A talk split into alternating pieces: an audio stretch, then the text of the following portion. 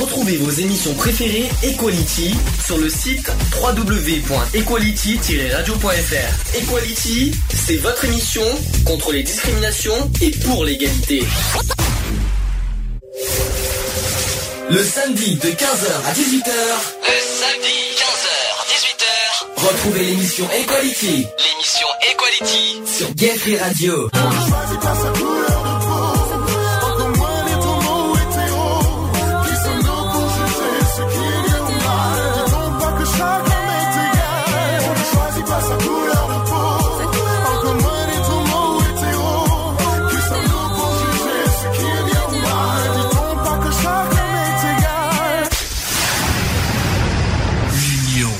La force. Bonjour à tous, bienvenue dans l'émission Equality 15h03. On est en direct, on est bien le samedi 11 février 2017 et nous sommes bien dans l'émission numéro 172. Bonjour Ève. Bonjour Charlie. Encore un deuxième tête-à-tête, t'imagines ? Oui, hein. Ouais, on va s'habituer tous les deux maintenant. Ça va jaser, hein. J'espère que ça te dérange pas, hein, qu'on soit que tous les deux. Hein ? Pas du tout, tu sais bien que j'aime bien ta compagnie. Ah ben c'est réciproque, tu le sais très bien. Ouais, il y a des gens qui vont se dire ça y est, vont finir ensemble ces deux-là. Non, c'est ça sera pas possible. Non, il y a aucune chance. Il y a aucune chance. Pourquoi je dis ça ? En plus, on va parler d'amour aujourd'hui. Oui. D'amour, d'eau fraîche, même un petit peu de sexe aussi, ça va pas faire de mal. Pourquoi ? Parce que dans 3 jours, c'est la Saint-Valentin. Ouais. Ouais, déjà. Je vais pas te parler de ça aussi, étant donné que c'est un peu compliqué pour toi en ce moment, là, Saint-Valentin. Mais bon, j'espère que tu arriveras à parler avec moi du sujet. Oui, bien sûr. Bien. Il y aura pas d'actu politique aujourd'hui. Parce que, voilà, il y avait pas grand chose, il y avait pas énormément de choses cette semaine, donc du coup, il y aura pas d'actu politique. En revanche, je vais doubler les actus LGBT. Ça, par contre, c'est plutôt une bonne nouvelle. On aura donc deux moments d'actu LGBT. Ça va être sympa. C'est bien. Bon. Qu'est-ce que je voulais dire? Niveau associatif, étant donné que j'ai pas de nouvelles de mes collègues, étant donné qu'ils ne sont pas là pour la deuxième fois, mais c'est pas grave, donc je sais pas vraiment quoi raconter comme nouvelle associative au niveau des notamment du loto. C'est là que je me dis que je ne regrette pas d'être absent au loto le 25 février. Je ne regrette absolument pas du coup aujourd'hui. Comme ça, ça s'est fait. Au niveau des subventions. Je n'ai pas de nouvelles non plus, je n'ai pas de reçu de courrier, j'ai rien de spécial. C'est un peu calme en ce moment, hein, c'est l'hiver. Donc faut pas s'étonner qu'il n'y a pas énormément de choses au niveau associatif, qu'il n'y ait pas beaucoup de mouvements et pas beaucoup d'actions, c'est normal, c'est le calme complet pendant l'hiver. Notamment chez nous, on est dans le 04, on est dans un petit peu dans les montagnes. Forcément, on n'est pas non plus en grande ville. Donc forcément, on n'a pas énormément de nouvelles. En revanche, il y a un truc qui m'a surpris cette semaine. J'ai eu une personne de Manosque qui m'a contacté hier, qui m'a parlé ouvertement et qui m'a dit que ça serait bien dans le 04 que ça bouge un petit peu. Voilà, il trouve que c'est plat, que c'est calme, que c'est pas vivant, ça manque de mouvement, il y a pas de bar, il y a pas de discothèque, il y a rien. Et il m'a demandé qu'il faudrait qu'on fasse quelque chose dans le 04. Sauf que je lui ai répondu comme ceci parce que bon, il faut pas s'attendre à ce que moi je fasse tout dans le 04, je peux pas faire toutes les choses tout seul. Je lui ai répondu que ça serait bien que toutes les personnes habitant dans le 04 s'y mettent ensemble quoi.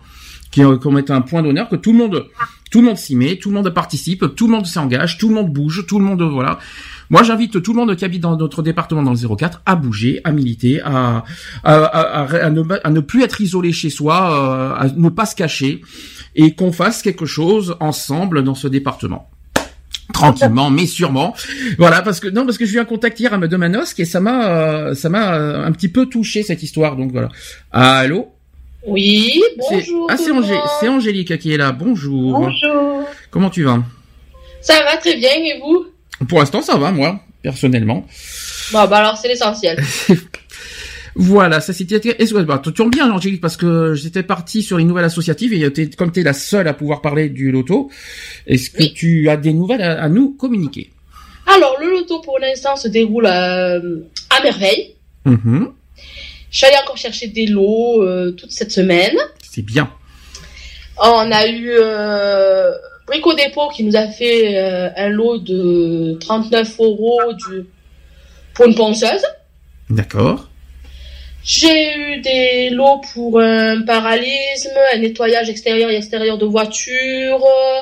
J'ai des bons alimentaires qui sont en train d'arriver et j'ai des restaurants aussi. T'as des restaurants, des bons de restaurants ou c'est quoi, c'est des bons? Oui, des restaurants pour aller manger pour 2 personnes et tout bazar. Bon ben ça va, ça se passe bien pour les lots finalement. Voilà, on a acheté une bâche ce matin pour faire l'inscription du loto. D'accord. Et puis j'ai eu des cartons par le comité. Alors ça c'est officiel, nous avons les cartons. Oui. D'accord. Donc ça c'est dit, ça c'est fait, il y a plus de problème. Parce que comme je n'ai pas de courrier officiel comme quoi on a droit aux cartons, c'est pour ça que ça me surprend. Donc voilà, non mais ils nous les prêtent volontiers. Oui. Il y a pas de souci. Samedi, ils viennent nous les passer en main propre et tout, voilà. Ah ben, on remercie dans ce cas le comité des fêtes pour ce geste. Voilà, tout ça. Je suis en plein dedans. On va encore chercher cette semaine tous les lots parce qu'ils sont en train de tous nous les regrouper. D'accord. Et puis, on a notre bâche qui est à la maison, qui est chez moi ici. La bâche au format qu'on a parlé ensemble ? Format, alors celle-là, je l'ai pris, elle fait 2 mètres sur 3 mètres. 2 mètres de largeur, 3 mètres de longueur, c'est ça ? Voilà. 2 mètres de largeur, il va falloir couper en deux, parce que 2 mètres de largeur... Je pense aussi, qu'on en voit, il y a des œillets pour qu'on puisse accrocher sur la barrière, quoi. D'accord. Il y a tout, elle est très très solide, très épaisse. Petit rappel, c'est dans 15 jours, hein, le loto, hein, ça va vite. Hein, Et oui, sauf que j'ai demandé à Lionel s'il pouvait me faire parvenir des flyers, tu sais, pour que je puisse les sortir en 3. Oui. J'ai toujours rien, il savait pas, peut-être qu'il voulait l'annuler. Voilà. Alors, on en a parlé mercredi, parce que j'étais chez lui mercredi. Apparemment, il y a Daniel qui va s'y mettre dessus, qui va faire des propositions d'affiches, parce que Lionel, en ce moment, vous savez qu'il n'a pas trop le temps, vous savez pourquoi. Mmh. Il a des soucis personnels en ce moment. Normalement, Daniel devrait s'occuper à faire l'affiche, et en principe, ça devrait arriver dans la semaine. De toute façon, vous savez que l'affiche, c'est à poser 7 jours avant l'événement, hein, donc on peut pas faire avant. Donc il y a plus qu'en fait vous avez toute la semaine prochaine pour faire l'affiche hein, de toute façon. Voilà, non mais c'est bon parce que même au pire des cas j'ai demandé, tu sais, parce que vu que sur les on voulait faire l'inscription, tu sais, pas l'inscription il voulait faire Lionel. Mm-hmm. Mais par contre je lui ai demandé pour cette année au pire des cas ce qu'on pourrait faire éventuellement, c'est mettre le gros logo, c'est que de l'association Equality quoi. Bien sûr. Le plastifier. Oui. Faire joli à la découpe et le mettre sur la bâche avec du scotch bien transparent et bien appliqué, pas pour qu'on voit qu'il y a de traces. D'accord, ok. Voilà, après on peut l'écrire à la peinture et puis on peut passer une couche de peinture blanche éventuellement pour faire plusieurs... C'est lavable, ça peut... Oui. Donc on peut enlever l'écriture qui est dessus en fait. Voilà. Ah bah ça c'est une bonne nouvelle, ça c'est bien finalement. Moi je te le dis honnêtement, pour 29,99 €, ça vaut le coup. Bon, ça vaut le coup. Bah merci Angélique, bravo. C'est bien ce que tu as fait. Heureusement que t'es là. Je tiens à te dire parce que pendant l'absence de Lionel, je crois que tu fais beaucoup de choses en ce moment et par contre, il y a Gisèle aussi qui m'a appelé parce que j'ai prévu Lionel, mais je pensais qu'il allait t'en toucher 2 mots. Alors je rappelle qu'on est à la radio et donc Gisèle, pour ceux qui savent pas, c'est la personne qui est à la mairie de Sisteron. Voilà, exact. Elle m'a dit que par contre on n'avait pas la radio, c'est pour les micros. Bien sûr. Alors du coup elle m'a fait remplir un papier. Oui. J'ai marqué ton nom et tout bazar. Je serai pas là donc vaut mieux. Je serai pas là au loto donc faut que tu mettes Lionel. Bon mais moi elle m'a dit le président. Bon. Ben, oui mais comme Lionel est co-président. Voilà et du coup alors j'ai mis mon numéro de portable aussi parce qu'ils vont venir nous expliquer et celui-là de Lionel je crois, je sais plus lequel j'ai mis. Et ils vont venir nous expliquer comment on fonctionne pour les micros, pour la sono et tout bazar. D'accord. Donc les micros, c'est à nous finalement de nous les procurer sur place. Non, c'est la mairie qui les procure, mais vu que nous, quand on a demandé la location de la salle, oui. On n'a pas demandé la sono. Mais je croyais que la sono était incluse, c'est ça que je comprends pas. Voilà. Alors du coup, j'ai rempli un papier, j'ai tout ici et que je remettrai tout en main propre à Lionel. Voilà. Toi en cas. Ah ben moi non, c'est sûr que non, donc c'est impossible pour moi, donc je dis d'avance, moi c'est impossible. Voilà. Alors j'ai tout ici, ne t'inquiète surtout pas, mm-hmm. Je prends les choses en main pendant que Lionel règle ses petits problèmes. Oui. Et puis après, ben, on est partant, on a les graines de maïs, on a le maïs aussi. Oui. Pour ceux qui n'ont pas de jetons, c'est très bien. Voilà, j'ai tout. T'inquiète pas. Donc le loto va bien. Donc c'est la nouvelle qu'on peut dire aujourd'hui, parce que c'est vrai que depuis 2 semaines on s'inquiétait beaucoup là-dessus. Là aujourd'hui ça progresse vraiment bien, et donc on peut dire qu'aujourd'hui que le loto va avoir vraiment lieu dans 15 jours. Il n'y a pas de souci là-dessus en fait. Non, pour moi il n'y a pas de souci. Puis ça continue encore d'arriver, et puis ça continue. Mais en tout cas j'espère que ça va marcher. Je ne sais pas combien de personnes on aura, mais en tout cas pour un premier loto, je pense qu'on peut se féliciter de ce qu'on a en notre possession, parce qu'on n'a pas de moyens, on n'a pas de subventions, on n'a rien pour se procurer des lots. Et je trouve que on peut remercier surtout les commerces, les commerçants, que ce soit de Sisteron, de Manosque, de Digne et de Gap, qui nous, comme je l'ai dit, on les citera de toute façon en guise de remerciements à la radio après le loto. On les citera tous, il y aura aucun problème là-dessus. Voilà. Et on peut les remercier à l'avance en tout cas pour leur geste, parce que c'est quand même grâce à eux que notre loto aujourd'hui a lieu. Il faut quand même le dire. Oui. Qu'est-ce que je voulais dire ? Alors, avant de passer à la pause, je change de sujet. Les nouvelles associatives, ça s'est dit, ça s'est fait. Concernant les nouvelles associatives, à partir de maintenant, vous les fournissez sur Facebook, parce que à la radio, après, ce ne sera pas possible. Oui. Voilà, parce que samedi prochain, il n'y aura pas d'émission. Okay. Autre chose, il y a eu un sujet parce qu'il n'y a pas d'actu politique aujourd'hui. Je suis tombé sur un sujet assez émouvant, assez poignant. C'est une histoire d'une travailleuse pauvre qui est en grève de la faim. Je ne sais pas si vous avez vu cette histoire. Ça se passe à Auxerre. Non, vous ne connaissez pas cette histoire ? Non. Alors en fait, elle s'appelle Aurélie. Elle est travailleuse pauvre en grève de la faim, et la CAF lui a dit qu'elle était bête d'aller travailler.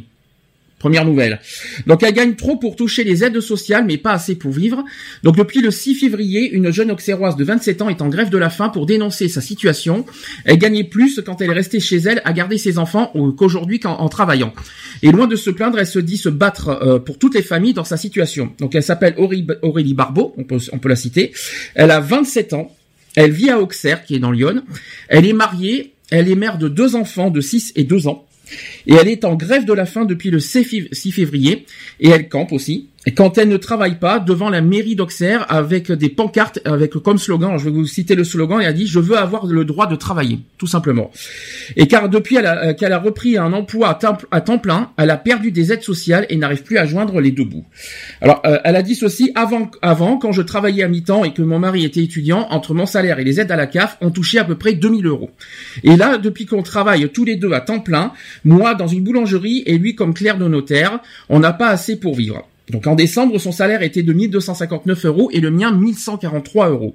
J'ai eu dimanche matin sur mon compte CAF que je n'étais plus remboursé que de 290 € par mois pour la garde des enfants par une assistante maternelle. Le salaire de la nounou est de 1048 € tout de même. Et quand vous enlevez les aides de la CAF, il reste donc 800 € à notre charge. Vous rajoutez les factures et le loyer, il ne nous reste plus rien pour vivre alors qu'on travaille. Si je restais chez moi pour garder mes enfants, même sans aide et avec le seul salaire de mon mari, on aurait plus d'argent. La CAF et la mairie d'Auxerre m'ont dit mot pour mot, comme ça, vous êtes bête tout simplement d'aller travailler. Donc, et oui, aujourd'hui, comme ça, on touche plus d'argent à rester chez soi.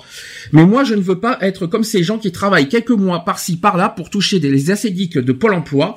J'adore mon travail et je veux le garder car je m'épanouis dans ce que je fais. Quand on a vu le virement de la CAF de seulement 290 € la semaine dernière, on a cru une erreur. Quand on a appelé lundi et qu'ils nous ont dit qu'on serait désormais remboursé seulement à hauteur de 290 €, je me suis dit comment on va s'en sortir. D'un coup, je me suis dit j'arrête de manger, il me coupe l'appétit, j'arrête de manger, que ça arrive en plus dans l'affaire Pénélope Fillon, ces gens qui brassent autant d'argent que pendant que nous, travailleurs, on crève la faim, ça m'a coupé l'appétit. Mon père m'a toujours dit si tu n'as pas décidé d'agir, tu n'as pas à te plaindre. Donc j'ai décidé de ne pas subir en silence. Mais je pouvais pas me contenter de faire la grève de la faim et de rester chez moi. C'est comme ça que j'ai décidé de faire mes pancartes et de me mettre devant la mairie depuis mardi matin. J'y suis pendant mes jours de repos. Le maire a fini par accepter de me recevoir mardi prochain. Il attendait certainement de voir si ce n'était pas un canular et si j'allais tenir. Est-ce que vous avez quelque chose à rajouter sur cette affaire? Est-ce que vous trouvez justifié sa démarche? Oui. Ben oui, parce qu'il y a pas mal de personnes, moi-même, je suis dans le même cas, même si je suis en Belgique, mais voilà, je suis aussi avec un revenu précaire, on doit payer tout le temps pour les enfants et on s'en fiche, voilà, que tu n'y arrives pas, c'est « Ah, mais si vous payez pas, comment ça se fait, madame ? Il faut payer, hein ?» Bon, en tout cas, c'était une affaire que je voulais partager parce que j'ai trouvé ça touchant. Et puis, en plus, elle a raison, elle a pas tort avec l'histoire de Pénélope Fillon qui nous tombe dans la figure en ce moment. Eh bien, quelque part, elle a pas tort. Bon, elle a pas trop à, je veux dire, à la fois, elle a pas trop à se plaindre parce qu'elle a quand même des revenus, chose que pas beaucoup ont. Mais à la fois, elle a pas tort sur le fond, dans le sens avec l'affaire Pénélope Fillon, qui se procure, je sais pas combien d'argent à droite, à gauche, ici et là. Donc, elle s'est dit, bon, ben, par rapport à cette affaire, ben, je fais grève de la faim parce que, et quelque part, elle a pas faux.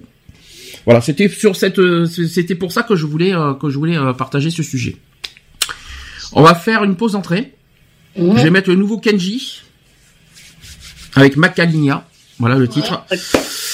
Et on se dit à tout de suite. Ok. Pour la suite.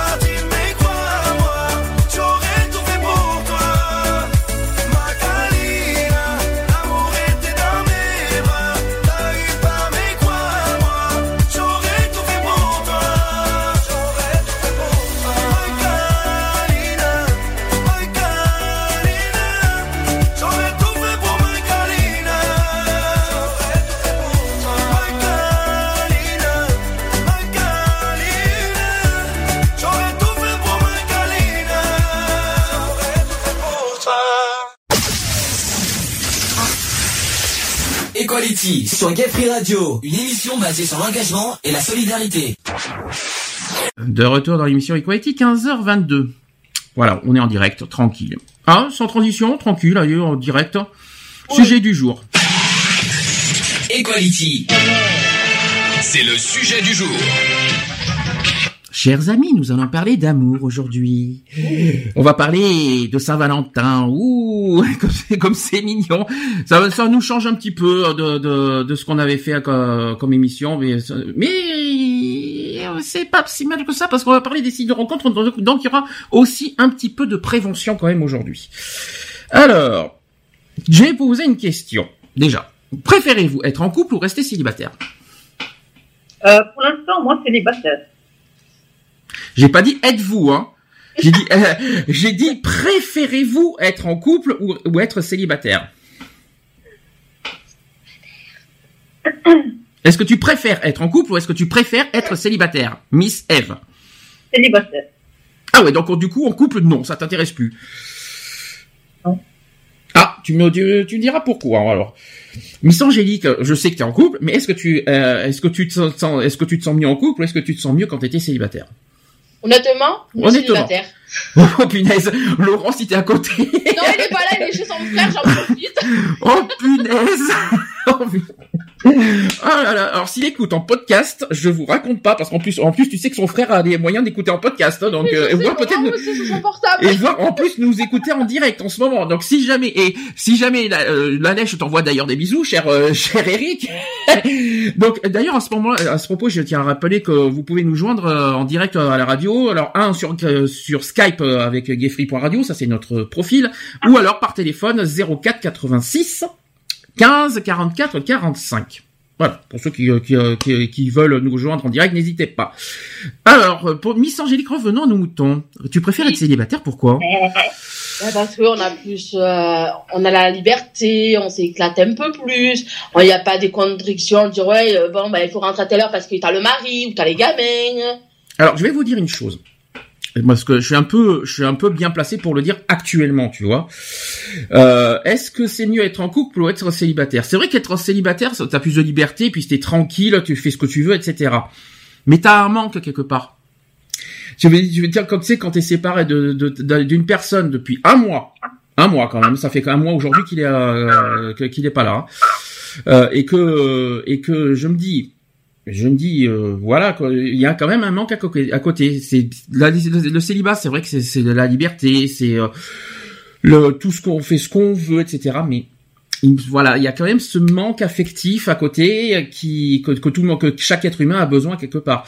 Alors c'est là qu'on se dit, vaut mieux être en couple ou est-ce qu'il vaut mieux être célibataire, ou alors pour combler le manque affectif, est-ce qu'il faut faire du sexe? Oups, Miss Angélique. Je crois pas que le sexe comble un manque affectif, tu sais. Eh bien justement, c'est un petit peu le débat d'aujourd'hui. C'est parce qu'il y en a beaucoup qui font ça, d'ailleurs. Notamment sur les sites de rencontres. Ouais. Bah oui. Les sites quand il y a des sites de rencontres, vous regarderez, la plupart des gens, ils recherchent du sexe et ils ne recherchent pas à être en couple. Il y en a les trois quarts, oui. C'est pas le cas de tout le monde. Hein. Ben regardez bien, notamment chez les gays, ça je préfère m'inventer, mais regardez bien sur les sites de rencontres, ils recherchent souvent du sexe, je vous le dis franchement. Alors, dans la vie amoureuse, vous avez quand même deux choix possibles, donc le célibat ou la vie de couple.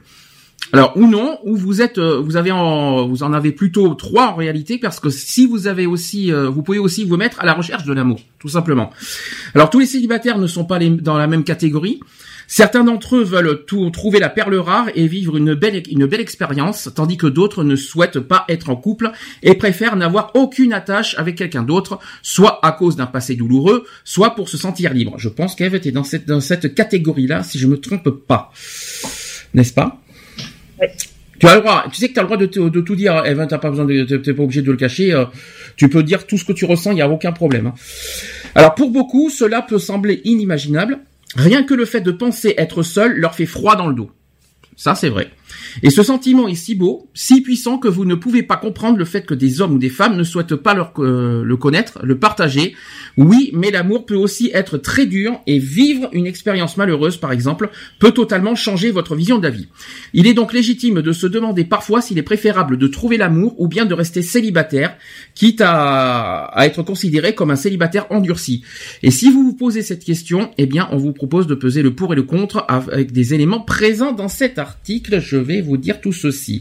Alors, est-ce que vous avez, vous, des avantages du célibat? Donc, moi, j'en ai donné un, tout comme Angélique. On a parlé de la liberté. Est-ce que vraiment être célibataire, on se sent libre? D'un certain côté, oui, parce que moi, je peux... Si je sors, j'ai pas à dire où je sors. Si je vais sur Internet, j'ai pas de compte à rendre. Si quelqu'un m'écrit en entendant c'est qui, hein, c'est encore pour te draguer. Ah, si. Mm-hmm. Voilà, oui, c'est moins pressant, c'est moins de crise, voilà. C'est... Alors que moi, quand j'étais avec elle, je ne l'ai jamais trompée, j'ai toujours été fidèle, j'ai jamais dragué par message quelqu'un d'autre.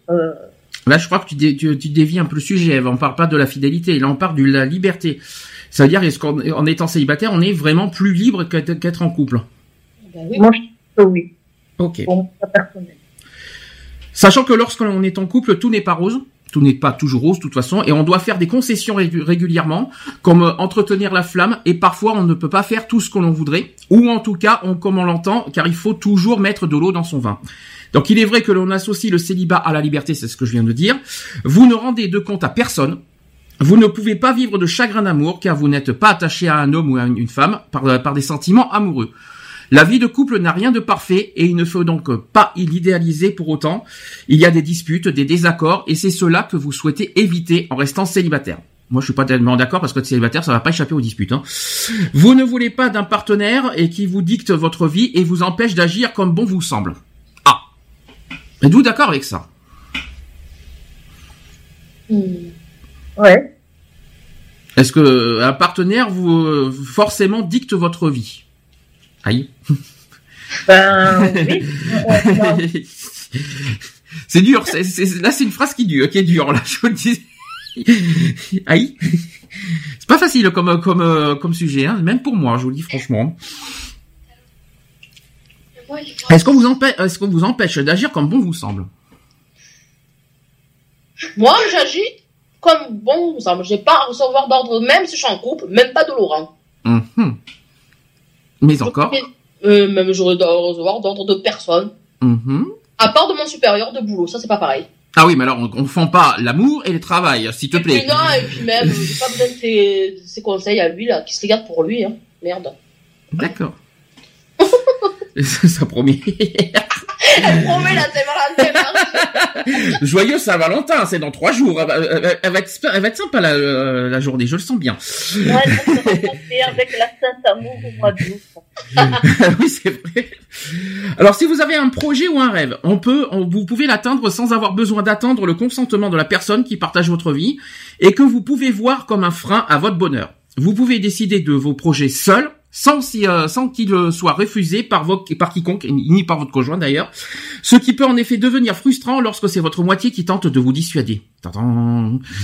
Est-ce que ça vous est arrivé, ça? Non. Vous êtes sûr? Même jamais dans votre vie? Mon ex-mari peut-être, mais Nathalie, non. D'accord. Ah oui, non, j'ai dit heureusement que Ève, je t'ai parlé dans ta vie, j'ai pas forcément parlé de ton dernier ex. Ouais. Donc je t'ai parlé dans ta vie, dans ta large vie, on va dire. Voilà. Donc tu l'as vécu. Ok. Alors sans oublier un point important, vous n'avez pas resté fidèle en étant célibataire. Oui. Bah oui. Donc c'est un petit peu ce que je t'ai dit, Ève, il y a pas très longtemps, si tu t'en souviens. Donc votre sexualité ne regarde que vous, ça je tiens à le redire aussi. Et si vous parvenez à séduire facilement, vous pouvez multiplier les conquêtes ou découvrir de nouvelles expériences. Se mettre en couple et vivre une relation amoureuse implique de rester fidèle si vous êtes véritablement sincère dans vos sentiments et que vous respectez votre moitié. Sauf que dans notre génération actuelle, respecter sa moitié, c'est rare, hein. Disons qu'il y a beaucoup de tromperies par-ci par-là partout, hein. Donc moi pour l'instant ça va. Ça fait 8 ans, il ne m'a jamais trompé. Et toi, tu l'as trompé ? En 8 ans ? Oui. Non. Regarde-moi dans les yeux, tu l'as trompé ? Non, très bien. Non, parce que pourquoi elle me regarde dans les yeux ? Parce qu'elle est en cam, c'est pour ça que je vous dis ça. Ève, non, tu sais très bien. Je te le répète encore, quand tu n'es pas en couple, tu n'as trompé personne. Ah non, ça n'est pas en couple, non ? Non, parce qu'elle a une histoire un peu spéciale en ce moment, c'est pour ça que je dis ça. Parce qu'elle je pense très fort à toi, Ève. Et du coup, voilà, on peut le raconter si tu veux, Ève, cette histoire. Oui, tu peux le dire. C'est-à-dire que voilà, il y a une période, elle était séparée de sa conjointe. Parce qu'elle est partie avec quelqu'un d'autre et du coup elle était devenue pour moi célibataire, elle était séparée avec sa conjointe et donc Ève, bien sûr, en tant que célibataire, elle a couché avec une personne. Est-ce que pour moi, la question se pose, est-ce que c'est trompé son ex-partenaire? Non. Parce que son ex-partenaire est revenu 2 mois après en disant qu'elle a trompé. Ben non, si elle est partie, qu'elle était célibataire, elle n'a pas trompé. Ben c'est ce que je suis en train d'expliquer. Donc Ève, tu n'as rien à te reprocher, je te le répète. Ah non, pas du tout. Et là, elle est repartie avec l'ex de celle qui m'a quittée la première fois. Eh ben, de mieux en mieux. Vive Saint-Valentin. Et puis, ça va être, c'est quoi, ça va être une Saint-Valentin à plusieurs avec elle ou pas ? Ça va être combien de conjoints à Saint-Valentin ? Non ? Je sais pas. Tu sais pas. Puis en même temps, ça ne regarde pas. C'est ce qu'il faut se dire aussi. Alors, question, est-ce que connaître le bonheur en étant célibataire, c'est possible ? Explication, on est en pleine Saint-Valentin. Est-ce que le fait d'être célibataire, forcément, on va pas être heureux pour la Saint-Valentin ? Est-ce qu'on peut connaître le bonheur en étant célibataire, même à la Saint-Valentin, par exemple ? Bah oui, tu peux fêter ça avec des amis qui sont aussi célibataires. Voilà, c'est pas... une fête que tu dois forcément fêter avec un amoureux. Si tu es célibataire, et voilà, t'as d'autres amis célibataires, pourquoi pas faire une fête ensemble, un bon dîner ensemble, voilà, s'amuser ensemble. Alors, je vais expliquer quelque chose à me dire si vous êtes d'accord. Donc, en amour, en amitié et même au travail, nous recherchons toujours le moyen de nous épanouir du mieux possible. Donc on va pas se méprendre pour autant parce que ce n'est pas être égoïste non plus que de penser ainsi. Et après tout, il est tout à fait normal de rechercher son intérêt et son plaisir. Mais le célibat et le bonheur peuvent-ils vraiment être liés ? Ça, c'est une question qu'on se pose. Probablement quand même parce que l'être humain est fait pour être en couple et non pas pour rester isolé. Ça, c'est vrai par contre. Attention, on ne prétend pas quand même que tous les célibataires sont dépressifs et qu'ils sont malheureux. Faut quand même le rappeler.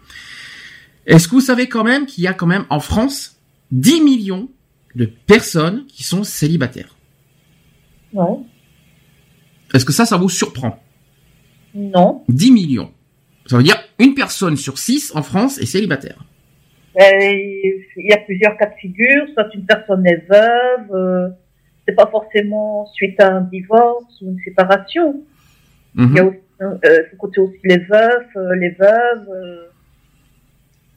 Alors, toutefois, quand même, connaître un bonheur total sans la présence d'un homme et d'une femme à ses côtés, est-ce que c'est possible ?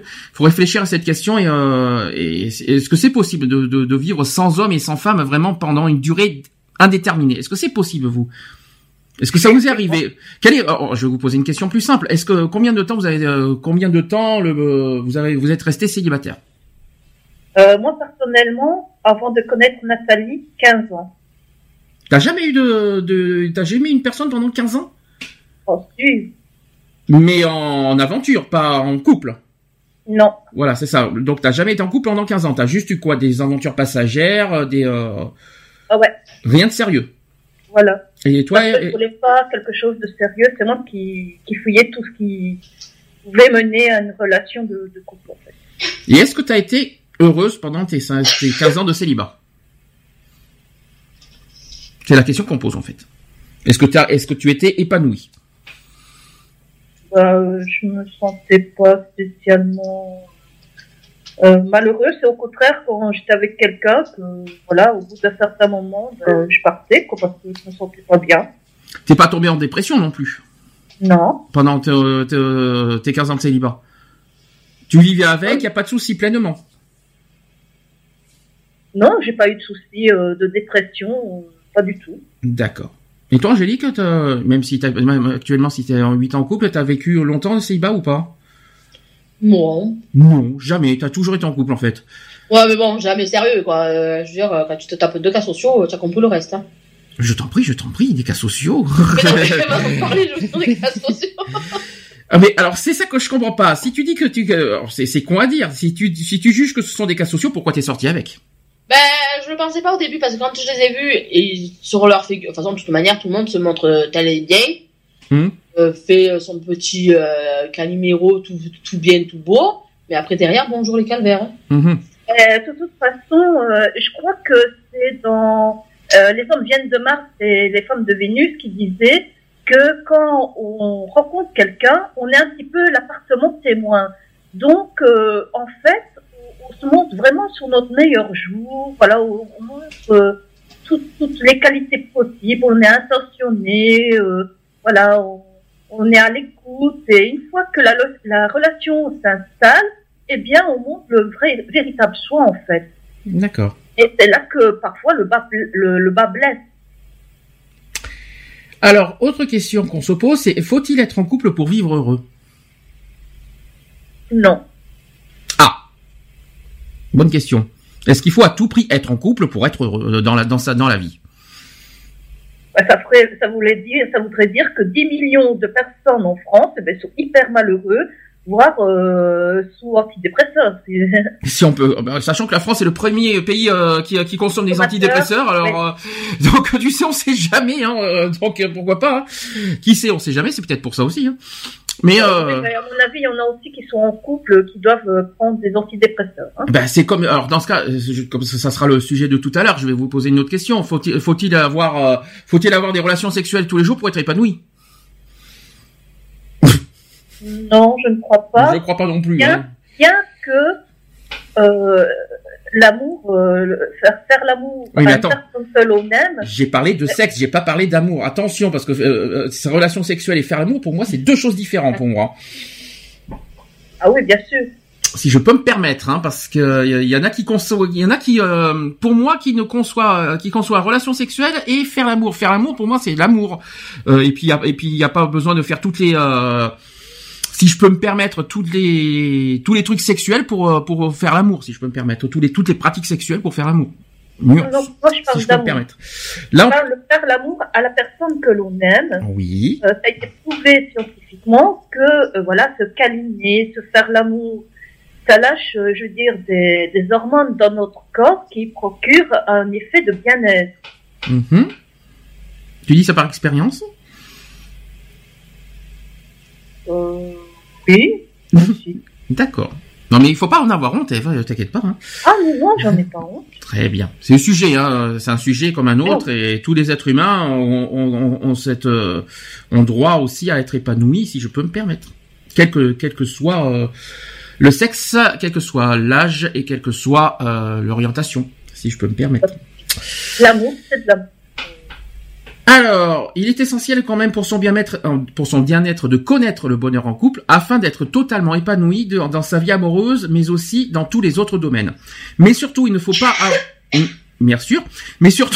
pas voir d'un mauvais œil la vie à 2, être célibataire et vouloir prendre son temps avant de trouver l'amour ou bien ne pas se sentir prêt à entamer une relation est tout à fait compréhensible. Dans ce cas-là, vous avez raison de rester célibataire jusqu'à ce que vous fassiez la rencontre de celui ou celle qui vous donnera envie de vous lancer. Cependant, et vous l'avez remarqué aussi par rapport à ce qu'on a dit tout à l'heure, beaucoup d'hommes et de femmes ont une mauvaise image du couple et l'assimilent à une perte de liberté, à une succession d'interdictions, de disputes et de conflits pour des broutilles. Et pourtant, ce serait réducteur de penser ainsi, car ce n'est pas du tout le cas.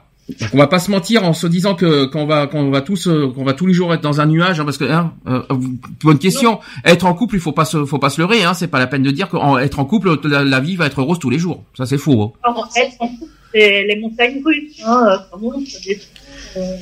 Non, mais ce que je comprends pas, c'est qu'on dit oui, être en couple, on va forcément avoir des disputes, tout ça, mais être célibataire, on va peut-être éviter des disputes de couple, mais on va pas forcément éviter les aléas de la vie, quoi. On peut très bien se disputer avec des avis dans son, des amis dans son travail, etc. Donc des disputes, même en étant célibataire, on les affronte quand même. Oui. C'est pas parce qu'en couple tu affrontes des disputes qu'en étant célibataire tu vas échapper à des disputes de la vie courante. Bon, voilà, si je peux me permettre aussi. Pourtant aussi, voilà, comme je l'ai dit, donc on va pas se mentir en disant qu'on va tous les jours être sur un nuage, car vous allez connaître quelques moments difficiles, mais les moments partagés à deux seront bien plus forts en émotion et créeront de merveilleux souvenirs. Quand vous êtes en couple, on se dit pas qu'à deux on est plus fort. Est-ce que vous n'avez pas ce sentiment-là aussi? Bien sûr qu'on se sent plus fort, on se dit voilà, j'ai quelqu'un sur qui je peux compter, qui va me soutenir, qui va m'encourager, qui va, voilà. Il y a autre chose, en fait moi je vois deux choses qui est bon pour quand on est en couple. Un, déjà ce qui est bien c'est que quand on est en couple, parce que des fois, souvent quand on est en couple, on est souvent différents l'un de l'autre, parce qu'on n'est pas forcément pareil, identique. Souvent, quand on est en couple, je remarque qu'on n'est pas on est deux êtres différents, totalement différents, et justement, on s'apprend l'un de l'autre pour avancer. Oui. Ça, c'est le premier point. Et le deuxième point, justement, quand j'ai dit à deux, on est plus fort, ça veut dire que être seul, ben, tu t'arrives pas seul, tandis qu'à deux, t'arrives à plus à affronter les choses, et oui, tu es plus fort à affronter les épreuves de la vie. Et ça nous renforce quelque part d'être en couple. Et en plus, ça nous complète dans le sens, par exemple, que moi, quand j'étais avec Nathalie, ben, son côté, je veux dire, franc, tu vois, moi, je suis plus calme, je suis plus posée. Donc, elle m'apportait son côté, tu vois, explosif, etc., je veux dire, et moi, je lui apportais le calme. Voilà, on se complétait, je veux dire. D'accord. Alors, autre problème, c'est qu'il y en a qui ont peur d'être en couple. Est-ce que ça vous est arrivé, ça, d'avoir peur d'être en couple? Il me semble, Angélique, que tu étais dans ce cas-là à une période. Oui. Il me semble que tu en avais parlé quand on avait parlé de la violence. J'avais fait une radio et c'est vrai que j'avais dit que j'avais vachement peur d'être en couple parce que je sais pas ce qui va t'arriver. Et comment après tu vas le supporter. C'est quoi qui te faisait peur? Ben, d'avancer, en fait. D'avoir quoi? D'avancer et de trouver peut-être la personne avec qui je peux parler de certaines choses, quoi. Est-ce que c'était quoi, la peur d'être heureuse ou la peur d'être contrôlée, qu'on contrôle ta vie? Ben, avoir peur qu'on contrôle ma vie et qu'on me fasse subir ce que j'avais vécu en étant jeune. Oui, c'est pour ça qu'on en a parlé, rappelle-toi, dans une émission. Donc, c'est pour ça que je reparle de ce sujet parce qu'on en avait parlé. Et c'était uniquement ce sujet-là qui te faisait peur? Oui, plus peur, ouais. Plus ça. D'accord. Chose qui est tout à fait logique. Et toi, Ève, tu l'as vécu d'ailleurs, ça aussi? Oui. Tu as vécu dans le passé. Et ça aussi, est-ce que suite à ce qui t'est arrivé dans le passé, tu avais peur d'être en couple après? Ben, au début, avec Nathalie, je me posais la question. Et puis, bon, malgré ces crises de jalousie, etc., ben, je me disais, non, c'est avec elle que je veux faire ma vie, c'est avec elle que, voilà, je vais acheter des maisons, construire une famille, voilà. Mais j'ai une question, comment vous pouvez être sûr que c'est la bonne personne? Bah, tu le sens, en fait. Moi, je le sentais, pour moi, c'était une évidence, et puis voilà, ça retombe d'eau. Comment, parce que c'est pas au premier jour qu'on est sûr de la bonne personne. Comment vous, à quel moment, et au bout de combien de temps vous êtes sûr que c'est la bonne personne? Je crois pas que c'est une question de temps, c'est une question de ressenti. Et toi, Angélique, est-ce qu'en 8 ans, tu te dis que c'est la bonne personne, maintenant? Honnêtement, au jour d'aujourd'hui, oui. Voilà. Et au bout de combien, ça t'a pris combien de temps pour te dire ça? Facilement, 3-4 ans. 4 ans, quand même? Ça t'a pris 4 ans pour me être sûr? Oui, parce que quand tu voyais, où on vivait quand même chez sa mère, et que tu avais la mère qui était là, qui contrôlait comme un gamin de 10 ans, qui lui faisait tout. Et quand on a commencé à déménager, à prendre notre envol, c'est pas pareil, je veux dire, il a été un peu plus autonome. Alors je l'ai poussé, et puis au jour d'aujourd'hui, ben, il fait des choses que personne ne fera à sa place, quoi. D'accord. Et toi, Ève, comment t'as su que, parce que bon, à l'heure d'aujourd'hui, c'est je sais que la personne, toi, c'était Nat, et comment tu l'as su que c'était la bonne personne? Oh. Mais, avant qu'elle vienne ici en Belgique, on se parlait via Skype, on partait même parfois des journées ensemble. Puis elle est venue en Belgique, bon, on était quand même dans l'incertitude, et puis je sais pas vous dire au bout de combien de temps, mais ça a été quand même assez vite, je me suis dit non, c'est elle que je veux, et personne d'autre. Et ça, d'ailleurs, qu'elle est restée en Belgique, elle n'est pas retournée dans le sud de la France, parce qu'au début, elle venait pour 15 jours, des vacances de 15 jours, et puis elle est restée 6 mois. Attention, là, ça sent. Attention, il y a la question avec les clichés derrière qui vont arriver. Quel est pour vous votre être idéal ? Attention, je sens venir les clichés qui vont arriver. Quel est pour vous l'être idéal ? Je parle pas de physiquement, attention. Je parle de sentimentalement. Moi, je dis qu'il y en a pas. Ça dépend au feeling. C'est comment notre état d'esprit est à ce moment-là aussi. Non, parce que souvent. Voilà les clichés dans les sites de rencontres, par exemple. Quelqu'un de gentil, de sincère, de fidèle, de quelqu'un de franc, de sérieux, qui ne ment pas, voilà, qui n'est pas un menteur, qui est fidèle, etc. Est-ce que ça, pour vous, ce sont des clichés pour vous qui sont dans vos cordes et qui sont dans vos principes, ou est-ce que vous trouvez ça un petit peu too much? On espère de trouver une personne qui soit quand même sincère, qui nous soit fidèle. Voilà. Faut pas pleurer ou n'aime rien. Je sais pas, Angélique, demain, ton conjoint te trompe, tu fais quoi? Ah, moi, la tête de ma mère, je lui coupe les couilles. Voilà. Et je lui prépare c'est ça qu'il retourne chez sa mère. Alors, non, parce que je vais inverser la question. Et s'il te ment? S'il me ment, par contre, là, j'aimerais avoir une explication. Ok. Si etc. Tu vois, donc on reste dans les principes finalement. Donc les principes là, ce sont dans tes principes, même si ce sont des clichés. Mais par contre, ce qui est dégueulasse, dans les sites de rencontres, il y en a beaucoup qui disent ça, mais qui ne le sont pas. Non, parce que c'est pour se montrer ce qu'ils disent. Oui. Je suis sérieux, je suis fidèle, je cherche l'amour. Puis le lendemain, que du cul, pardon. Ou alors tu t'aperçois que la personne est mariée. Par exemple. C'était quoi? C'est quoi ce que je vois sur la cam? J'aimais bien. Oui, mais je te vois. Pourquoi ces signes? Pourquoi t'as fait ce signe de la main? Ça veut dire quoi? Que c'est faux ce que je dis, c'est ça? Ou j'ai tapé dans le mille? Qui parle, Lucie? Non, rien. J'ai tapé dans le mille, c'est ça en fait, sur un sujet. C'est ça en fait. Hein. L'adolescent. Ah ben l'adolescent, ils ont le droit aussi de connaître et de s'épanouir aussi. Hein. Ils ont le droit de vivre dans l'amour aussi. Hein. Ouais. Faut quand même le rappeler. Ouais. Parce que, tiens, juste une bonne question. T'as commencé à quel âge, Angélique? À quel âge t'as eu ton premier amoureux? Oula, mon premier réel. Maternelle. Pourquoi pas? Et en plus, c'est faisable. C'est possible d'avoir. Oui, parce que quand ils sont petits, c'est leur amoureux, c'est si, c'est leur, voilà. Mm. Après, amoureux, ça commençait à partir quoi? Au collège, quoi. Ah, t'as fait tard, toi, ton premier amoureux, quand même. Ah, moi, oui, moi, j'ai pas cherché dans. À partir de, quand je suis rentrée au collège, à 11 ans. Et toi, Ève? Alors, mon premier amoureux, je l'ai eu à 17 ans. Ouh là là, décidément. Ma première relation sexuelle avec mon mari à 19 ans. Ah, c'était vachement tard, Ève, quand même. Ah oui, quand même. Voilà, très bien. Alors, et toi ? Ben, alors, si je dois parler je parle pas de relations sexuelles, parce que ça, c'était tard à 17 ans. Après, j'ai eu des flirts, j'avais 6 ans.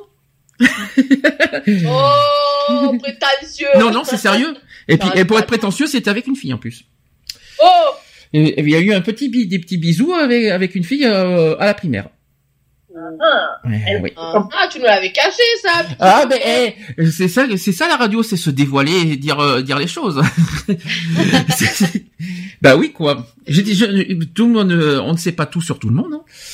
Alors, La peur d'être en couple, il y a un témoin qui a raconté ceci. Vous allez me dire si vous êtes d'accord. Donc, je ne sais que choisir. Par moment, j'ai besoin d'aimer et d'être aimé, mais ce sentiment est souvent éphémère. Et finalement, par peur de souffrir à nouveau, par peur que l'on me mène de nouveau en bateau, comme cela a été par le passé, eh bien, je préfère rester célibataire pour le moment. Ça va faire bientôt 2 ans que je suis célibataire. Et en même temps, je me sens si bien dans mon petit cocon, toute seule chez moi. Toute seule à moi aussi, et quelque part, je n'ai pas envie qu'on me détruise cela. Je me sens bien comme ça en ce moment. Je fais un tour de temps en temps sur Mythique, le fameux site de rencontre. Je discute, mais la plupart du temps, je n'ai pas envie de rencontrer en vrai. Ça me saoule. Je n'y vais plus et je m'en porte pas plus mal. J'ai davantage envie de m'amuser avec les copines que de m'encombrer avec un mec, en rigolant, elle a fait, et je ne me sens pas prête. Est-ce que c'est normal d'avoir si peur? Elle a posé ces questions. Ben, si elle se sent pas prête, elle va pas se forcer. Eh, c'est plutôt ça. Elle a pas, je pense pas que c'est une histoire d'être prête. Elle a pas envie d'être en couple, c'est tout. Elle a pas envie de faire le pas. C'est un choix comme un autre et qu'il faut respecter. Ouais. On dit que la vie à deux ne rend pas tout le monde heureux aussi, et que les personnes qui craignent et le confient seraient plus épanouies en restant célibataires, tout simplement. Donc ça, on l'a dit déjà. Concernant, il y a un autre problème, c'est la peur de l'engagement aussi. La peur de s'engager avec quelqu'un. Ève? Ouais, ben moi, j'ai demandé en mariage Nathalie, il y a bientôt 1 an, le mois de mars, le 18 mars, ça fera 1 an que je l'ai demandé en mariage. Mmh. Comme quoi, moi qui disais plus jamais me remarier, plutôt passer sous un camion 300 que demander quelqu'un que d'accepter une demande en mariage, mais là c'est moi qui ai fait la demande. Mmh. D'ailleurs je l'ai surprise parce que j'arrêtais pas de lui dire oh non moi je veux pas me marier, il est hors de question que je me remarie parce qu'elle parlait de mariage. Mmh. Et moi je lui disais non moi ça m'intéresse plus, laisse-moi tranquille avec ça. Et un jour je l'ai surprise en fait grâce à ma fille. Je suis partie chercher la bague de fiançailles et au parc du Mailleur à Mons, je lui ai fait ma demande à genoux. Eh bien, comme ça, ça va me permettre de poser encore une autre question. Angélique, décidément, Angélique, tu vas en prendre plein la figure aujourd'hui. Voilà. Pauvre Laurent, c'est pourquoi t'es absent. Qu'est-ce que je veux dire? Au bout de 8 ans, pourquoi avoir attendu 8 ans pour cette demande en mariage? Oh, mais moi, c'est pas, parce que j'étais contre le mariage. Tu es contre le mariage, mais finalement tu acceptes quand même. Bah j'accepte, mais c'est toujours c'est ma craintive parce que le mariage, t'as pas besoin de te marier pour être heureux, hein. Mmh. Et ça, enfin, après lui c'est autre chose. Lui veut qu'on se marie pour que je porte son nom de famille. Voilà. Sauf qu'on se marie par amour, pas pour porter un nom. Hein. Non, mais bon, si on se marie, c'est parce qu'on s'aime aussi. Je veux dire. Mais encore heureux, d'ailleurs. Oui. Mais c'est vrai que voilà, moi ça a toujours été non, et puis ben. Je sens que le jour de mariage ça sent le non, je sais pas pourquoi. Je sais pas, peut-être que j'ai envoyé mon chien se marier à ma place. Et toi Ève, t'as peur? Tu es déjà mariée? Non, jamais. Ah ben si, je me suis mariée avec le père des enfants. Ah, tu t'es quand même mariée et t'as réussi à sauter le pas comment au mariage? Qu'est-ce qui t'a dit? Qu'est-ce qui t'a poussé à dire oui au mariage? En fait, j'avais envie de dire non. D'accord, mais merci. Ça, c'est fait, merci. Parce que t'as dit non, en fait, le jour du mariage. Non, j'ai dit oui en plus. Tu voulais dire non, mais t'as dit oui. Alors, dans ce cas, pourquoi avoir dit oui si tu voulais dire non? On sait rien, j'étais désespérée. Elle savait plus comment faire, la pauvre. D'accord. Voilà. En fait, c'était très logique, elle venait sur ce coup-là. Là, tu donnes vachement envie les gens de se marier, là. Se forcer à dire oui pour mariage maintenant. Ça c'est beau, ça c'est de l'amour ça. Non, quand il faut se marier, il faut être vraiment sûr de soi et en plus avoir la bonne personne. Ça revient un petit peu à ce qu'on a dit tout à l'heure. Et oui. Donc il y a quand même. C'est pour ça que j'ai demandé Nathalie en mariage parce que pour moi c'était sûr que ce soit la bonne personne. Par contre, alors justement, t'as pas trouvé ça un petit peu rapide? Parce que tu as demandé en mariage au bout de combien de temps? Alors, elle est arrivée le 5 décembre ici en Belgique. 2015, je précise, pas 2016. Hein. Oui. Et je l'ai demandé en mariage le 18 mars. Voilà. De l'année dernière. Donc, en clair, tu lui as demandé en mariage au bout de 3 mois. Voilà. Ça avoue que c'est quand même un peu rapide. Et est-ce que tu penses qu'en 3 mois, tu connais assez bien la personne pour demander en mariage? Ben, on vivait non-stop ensemble. Voilà, je me disais que c'est avec elle que je construisais ma vie, etc. Mmh. Alors, je me projetais dans le futur avec elle et c'est inévident. Alors, je sais ce que les gens vont me dire, parce qu'il y a des gens, s'ils écoutent en podcast ou en direct, ils vont se dire, mais on fait ce que l'on veut. Il y a des gens qui vont se dire en couple, on fait ce que l'on veut. Il y en a qui ont le coup de foudre, qui demandent en mariage rapidement, qui font des enfants rapidement, et qui dont certains, ça dure longtemps. C'est vrai. Il y en a certains que ça marche comme ça. Et ça, et tant mieux pour eux. Malheureusement, il faut quand même être honnête aussi à côté, c'est que souvent, quand on connaît pas assez bien la personne, on a des mauvaises surprises juste après, et surtout pendant le mariage. Donc, je pense qu'il faut prendre du temps avant vraiment de s'engager et vraiment de tout ça. Parce que je trouve que 3 mois, je trouve ça très court. Pour vous, combien de temps minimum il faut attendre pour demander en mariage? Vraiment, quel est le temps idéal pour connaître une personne avant de sauter le pas? Quel est l'idéal à peu près? 1 an? Ouais, moi je pense 2 ans. 2 ans, là. 2 ans, c'est faisable, hein. 2 ans, c'est pas, c'est... 2 ans, ça bien. 2 ans, c'est pas si mal que ça, mais au minimum 1 an, quoi. Mmh. Mais 2 ans, ouais. 2 ans, c'est la bonne moyenne, c'est la bonne fourchette, 2 ans, donc, Moi, je préfère 3. Après, parce que... Nathalie me parlait de mariage, déjà au mois de décembre, hein, Bien sûr. Non, mais c'est vrai. On sort avec quelqu'un, demain, je demande en mariage. Ben, voyons, bien sûr. Soyons fous. T'as Angélique qui me regarde, là, est un air. Non, mais je pose la question parce qu'il y en a qui sont comme ça. Rappelez-vous de l'époque. Comment ça marchait à l'époque? Ah, bah, non, mais ça, c'est sûr. Comment ça marchait à l'époque de nos grands-parents? Ah bah putain, ouais, eux là c'était même pas la peine. Les mariages forcés, les mariages à la va-vite. Tu sais que ça, les mariages forcés, il faut pas aller aux grands-parents. Moi-même, mes parents voulaient me marier à 2 types, parce que c'est moi qui ai pas voulu. Mais sinon, ils préparaient avec les parents l'entrevue d'un mariage entre moi et le garçon de ces personnes-là. Hein. Alors, si vous comptez réellement construire une histoire solide avec celui ou celle que vous venez de rencontrer sans qu'il ou elle ne rencontre cette peur, de l'engagement je parle, vous devez lire avec attention donc ce que je vais vous dire. Je vais pas lire tout ça. Donc, si beaucoup ne ressentent pas cette peur de se mettre en couple, il faut néanmoins chercher à comprendre pourquoi la peur de l'engagement peut être si grande chez d'autres. En effet, si vous souhaitez vous engager durablement dans une histoire, mais que votre moitié ne l'entend pas de cette oreille, parce que ça peut arriver que l'autre moitié ne le veuille pas, vous risquez de vous lancer dans une relation peu épanouissante et donc de souffrir. Mais avant de s'attacher à cela, il faut comprendre la signification exacte de la peur de la vie de couple, car il faut on a régulièrement aussi lors des séances de coaching sentimental, parce qu'il y a des coachs aussi là, sur ce niveau-là. Donc il y a des coachs qui ont croisé des personnes qui ont tendance à faire quelques amalgames malheureux avec d'autres notions, tout simplement. Des hommes ou des femmes ont tendance à profiter de chaque instant en votre compagnie, au point que vous passiez des moments merveilleux tous les deux. Et intense comme jamais. Malheureusement, malgré de votre bonne volonté, il et elle terminent toujours par vous dire « Je préfère qu'on en reste là parce que je ne veux pas tout gâcher. Tu dois savoir que j'ai peur de l'engagement. » Donc il y en a qui arrêtent carrément la relation parce qu'ils veulent pas se marier. Tout simplement. Donc quand j'ai dit « Qu'est-ce que tu... Vas-tu aller au bout? Parce que tu veux pas te marier. Vas-tu aller jusqu'au bout ?» Il y en a qui parlent d'engagement, comme Nathalie. Mais voilà, qui change de partenaire, je suis désolée, plus vite que son caleçon. Je t'en prie. Je t'en prie quand même.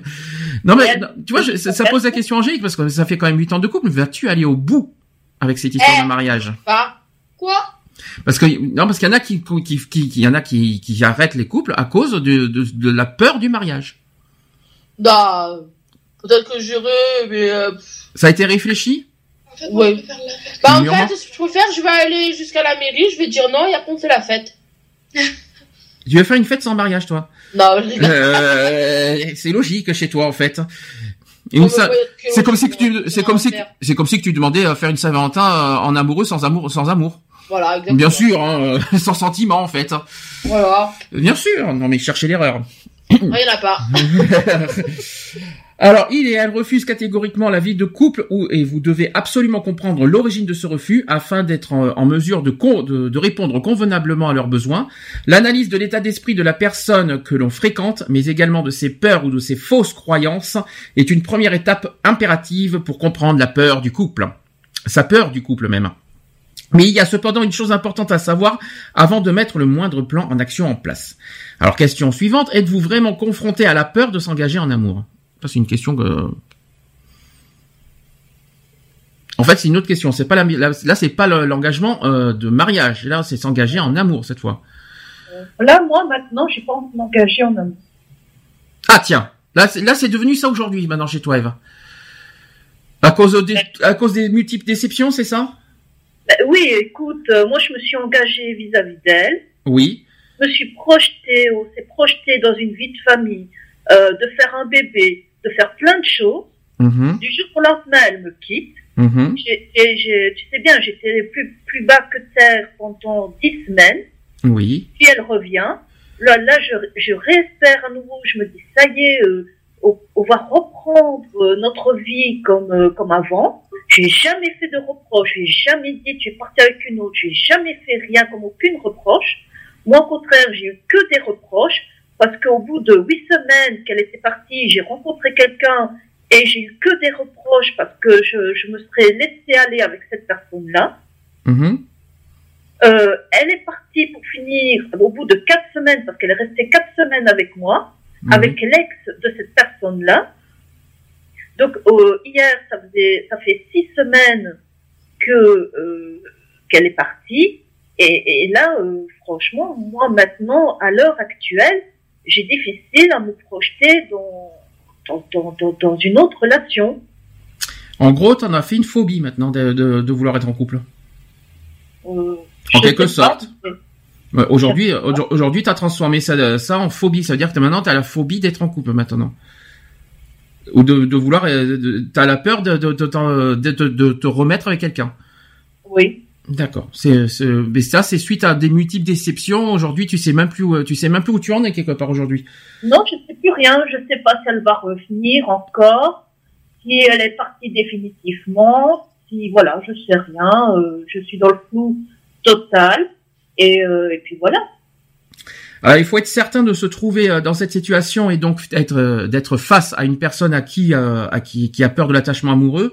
Et en effet, on remarque que beaucoup d'hommes et de femmes pensent que leur partenaire a une phobie, tiens, on en parle justement, une phobie de l'engagement amoureux, alors que ce n'est pas du tout le cas. Il s'agit davantage d'un problématique liée au bonheur issu du couple. Et pour faire simple, l'autre ne souhaite pas s'engager car il n'y trouve pas son compte dans la relation, tout simplement. Ou alors, vous souhaitez aller trop vite aussi. Ça, c'est pour ça que j'ai posé la question du coup du 3 mois, Ève. Ça, c'est le coup d'aller trop vite en couple. Sauf qu'il faut pas confondre être en couple et se marier. Se marier, c'est vraiment autre chose. Hein. Enfin bon, on en parlera après. Qu'entendez ensemble depuis peu, par exemple, n'est-ce pas, Ève? Il ne faut pas s'attendre à ce qu'il et elle donne des signes trop rapidement. Être en couple et s'investir peut parfois demander du temps. Il ne faut pas paniquer quand on côtoie un homme ou une femme depuis quelques semaines ou même quelques mois. On ne doit surtout pas obliger quelqu'un à nous dire, n'est-ce pas ? On ne doit surtout pas obliger quelqu'un à nous dire je t'aime, à vivre avec nous ou à nous présenter à sa famille quand on se connaît à peine. Donc ça, c'est pas une obligation. Déjà, on n'a pas forcé quoi qu'il en soit là-dessus. Il ne faut donc pas le ou la considérer comme un phobique de l'engagement parce qu'il ou elle ne veut pas aller trop vite. Ce serait une erreur que de penser de cette manière et surtout vous risquez de mettre en danger votre couple. Donc cependant quelques lignes après le début de tout ça, donc il y a une personne qui a expliqué noir sur blanc que ce dernier a invité au mariage de son frère, là où il aura toute sa famille. Si ce n'est pas une démonstration d'amour qui prouve bien qu'il s'engage vis-à-vis d'elle, il ne sait pas que c'est. Alors en fait, c'est une personne une femme qui n'acceptait pas que son nouveau compagnon ne lui donne aucun signe d'attention après 3-4 mois de couple. Ah, question ça. Au bout de 3-4 mois de couple et qui ne donne pas d'attention, d'après vous, vous pensez qu'il vous aime ou pas ? Pas d'attention. Oui, sans attention, sans rien. Au bout de 3-4 mois, est-ce que vous pensez qu'ils vous aiment franchement ? Non. Ah. Non. C'est au début qu'il y a le plus d'amour.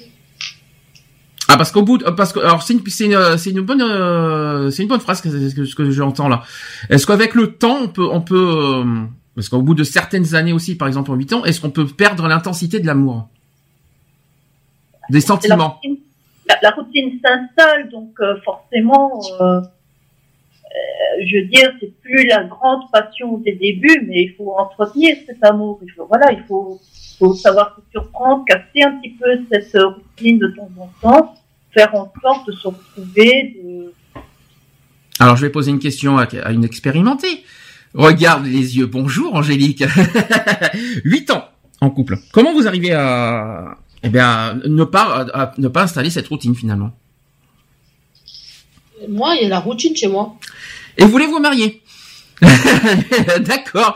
Donc, il y a le feu sacré, il est où si vous vous mariez, s'il y a la routine? Non, mais... Il y a une routine. Alors, est-ce qu'il y a un moyen de sortir de cette routine? Franchement, non, je pense pas. Tu penses qu'avec les années, la routine est automatique? Bah, à force, avec quand tu connais trop la personne, tu as toujours les mêmes habitudes, c'est une routine, quoi. D'accord, ça je suis d'accord avec toi, mais... Je veux dire, excuse-moi, niveau... Je vais être franche, niveau sexe, il n'y a plus rien, quoi, pour l'instant. Mm-hmm. Voilà, je veux dire, ça fait quelques temps qu'il n'y a plus de rapport. D'accord, il y a des bisous, il y a ci, il y a là, mais... Ah, mais il y a des attentions, c'est déjà un minimum. Mais je veux dire, après, c'est... Moi, déjà... Est-ce que Saint-Valentin, vous avez fait un restaurant? Ah oui, on y va. Eh ben, c'est déjà bien. Eh ben, tu crois que c'est pas le minimum? Comme le Saint-Valentin, c'est le restaurant. Eh ben, c'est le minimum syndical. Oui, mais lui veut toujours faire toujours plus. Mais comme je lui ai dit, je m'en fous, moi. Du moment qu'on passe une soirée que tous les deux, où on est que nous, je vois pas aller décrocher la lune, quoi. Je veux dire, bijoux, bouquets de fleurs, resto, bonbons, chocolat, voilà. Ah, je suis bien placé pour dire que la routine, au bout de 14 ans, quand même, si je peux me permettre... 14 ans en mai, mais... Toi, je pense que t'es le mieux placé.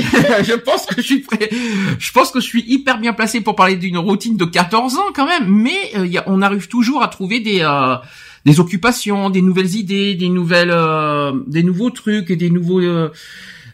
c'est vrai que sexuellement, il y a la routine, c'est sûr, au bout d'un certain temps, c'est sûr qu'on se connaît trop. Effectivement, mais il y a toujours des nouveaux trucs à installer ou à exploiter. Regarde, à une période, on avait fait un truc contre la misère. Là, aujourd'hui, on fait une association, etc. On arrive toujours à trouver des nouveaux trucs pour pas installer la routine. Donc en fait, il faut installer de nouvelles bases quelque part, de nouveaux trucs, de nouvelles passions, de nouveaux hobbies, de nouveaux, etc. Je sais pas si toi c'est possible, Angélique, mais c'est faisable. Sortir de la routine, c'est de trouver des nouvelles passions, des nouveaux hobbies, des nouvelles occupations, des nouveaux... Oh, mais je vais trouver maintenant, j'ai les menottes, alors je vais peut-être l'attacher au lit. Alors, évidemment, je n'ai pas parlé de sadomasochisme, mais quand même, j'en apprends des bonnes aujourd'hui. Je ne te croyais pas comme ça, Angélique, je ne savais pas, on en apprend de jour en jour aujourd'hui. C'est pas parce que tu menottes ton partenaire ou ta partenaire au lit que tu te plantes forcément dans le sadomaso. Mais tu si, très bien, mais si, écoute, cadeau de Saint-Valentin pour Angélique, le fouet, direct, tu vas voir, le fouet, les menottes, le string. Non, il y a la sauce chocolat, il y a les petites plumes, il y a plein de choses. Ah, les plumes, ou ça, sur les pieds? Ah oui. Le papier lui en quatre mouvements. Quand tu me miaou. Takata miaou. Ben quoi. C'est tous les gamins. Alors, des signes quand même qui prouvent qu'on a peur de l'engagement, donc on peut vraiment se dire que ma femme ou mon homme a peur de l'engagement. Quand au bout de plusieurs mois, on n'a absolument aucun projet à deux. C'est exactement ce que je suis en train de vous dire. Donc pourquoi je suis bien placé pour vous le dire. Et nous, et également quand on ne connaît personne de son entourage et qu'on ne partage rien. Donc c'est vrai que si aujourd'hui si vous n'avez pas de nouveaux hobbies, de nouvelles passions, tout ça, forcément vous allez rentrer dans une méga routine d'ennui. et donc l'ennui va s'installer. Et du coup, ça va être plat, et puis à force, eh bien, on va, c'est pas une séparation, mais on va s'éloigner. Donc, du coup, il faut trouver de nouveaux centres d'intérêt à deux. Pour durer. Et moi, si ça a duré 14 ans, c'est pas rien, si je peux me le permettre. Oui. Malgré, et toi, non, mais, toi, t'as peut-être vécu 14 ans, d'accord, en couple, mais t'as laissé beaucoup de choses passer.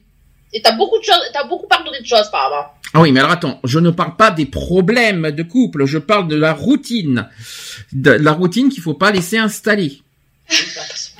Là, ouais.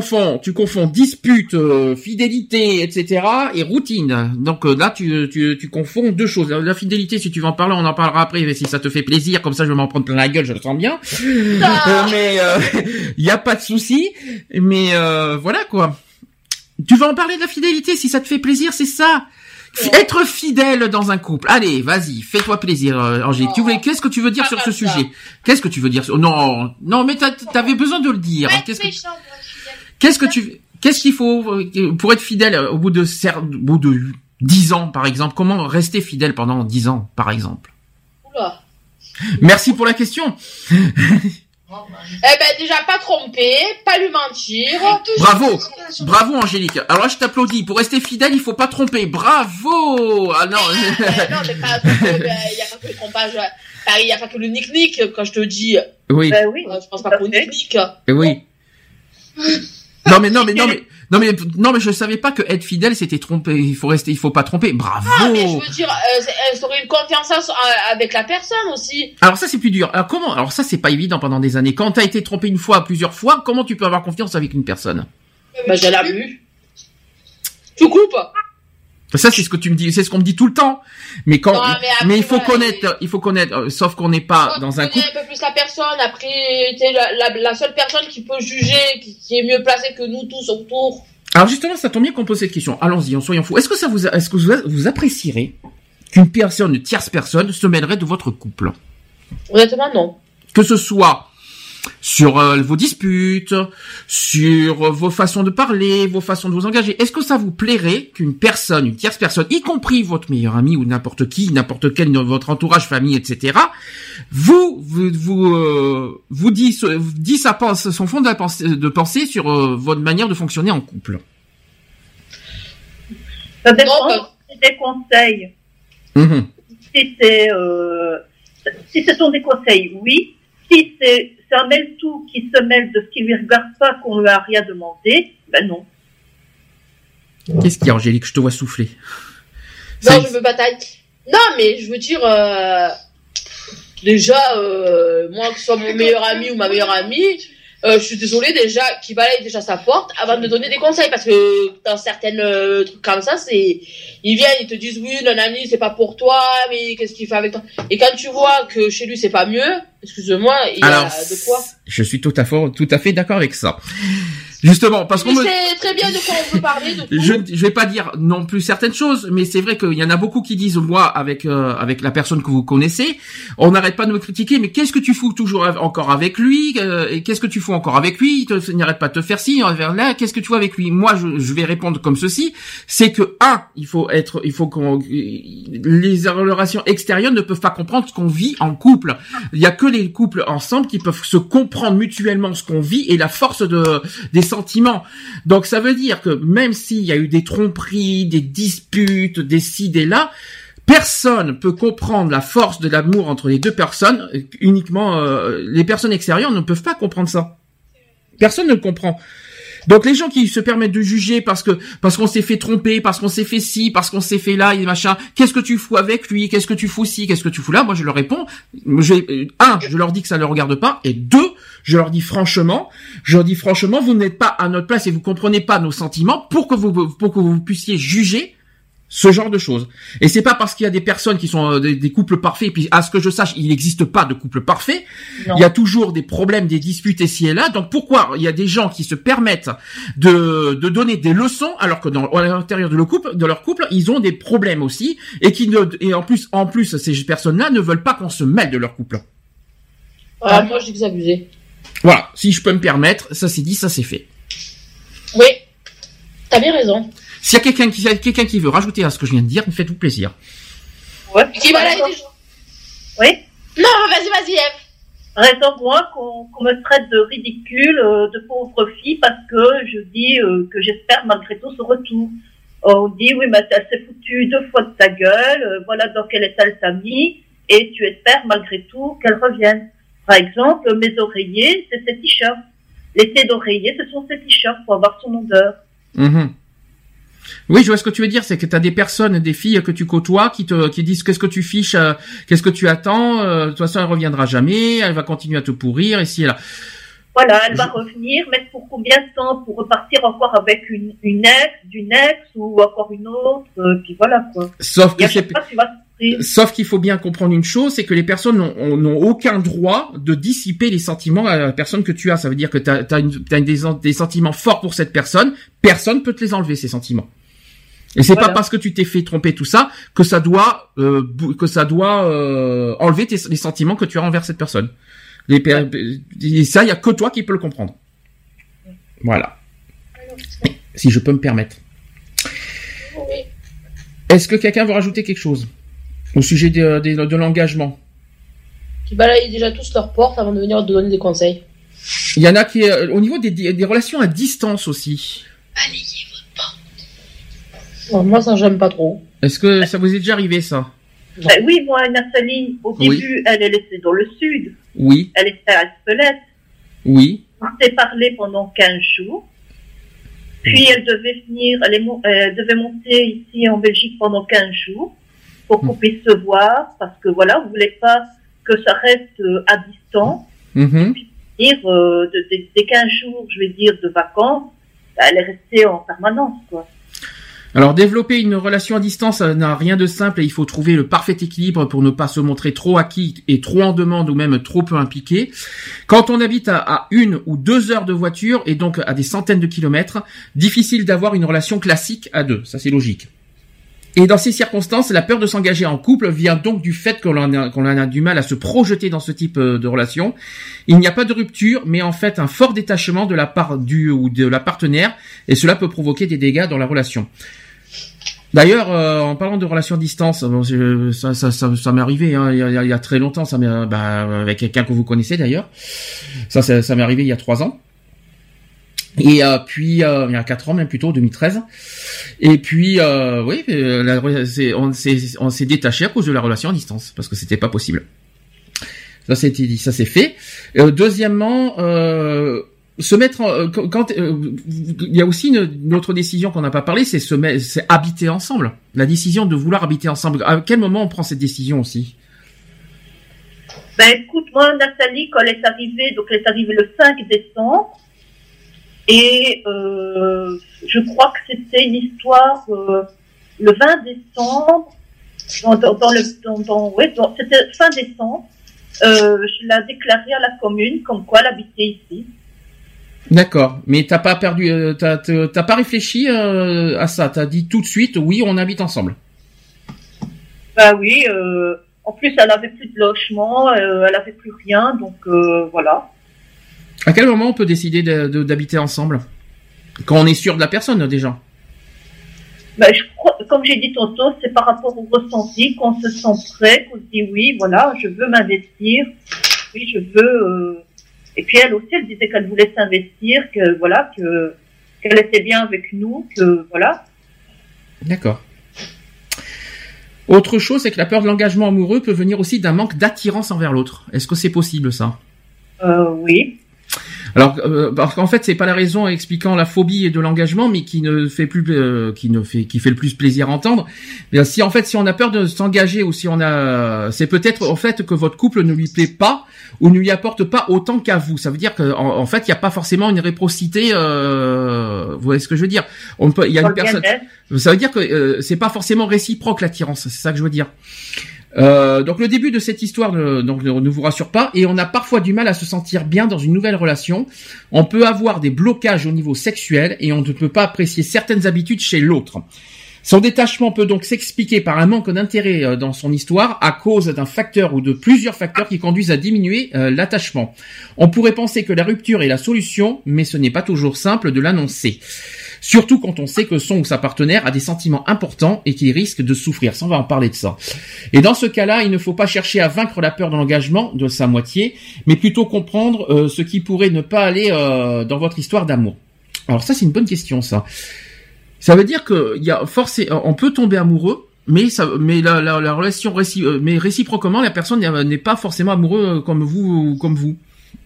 Ça vous arrive, ça, d'avoir une personne qui se force à être avec vous parce que vous êtes amoureux de la personne?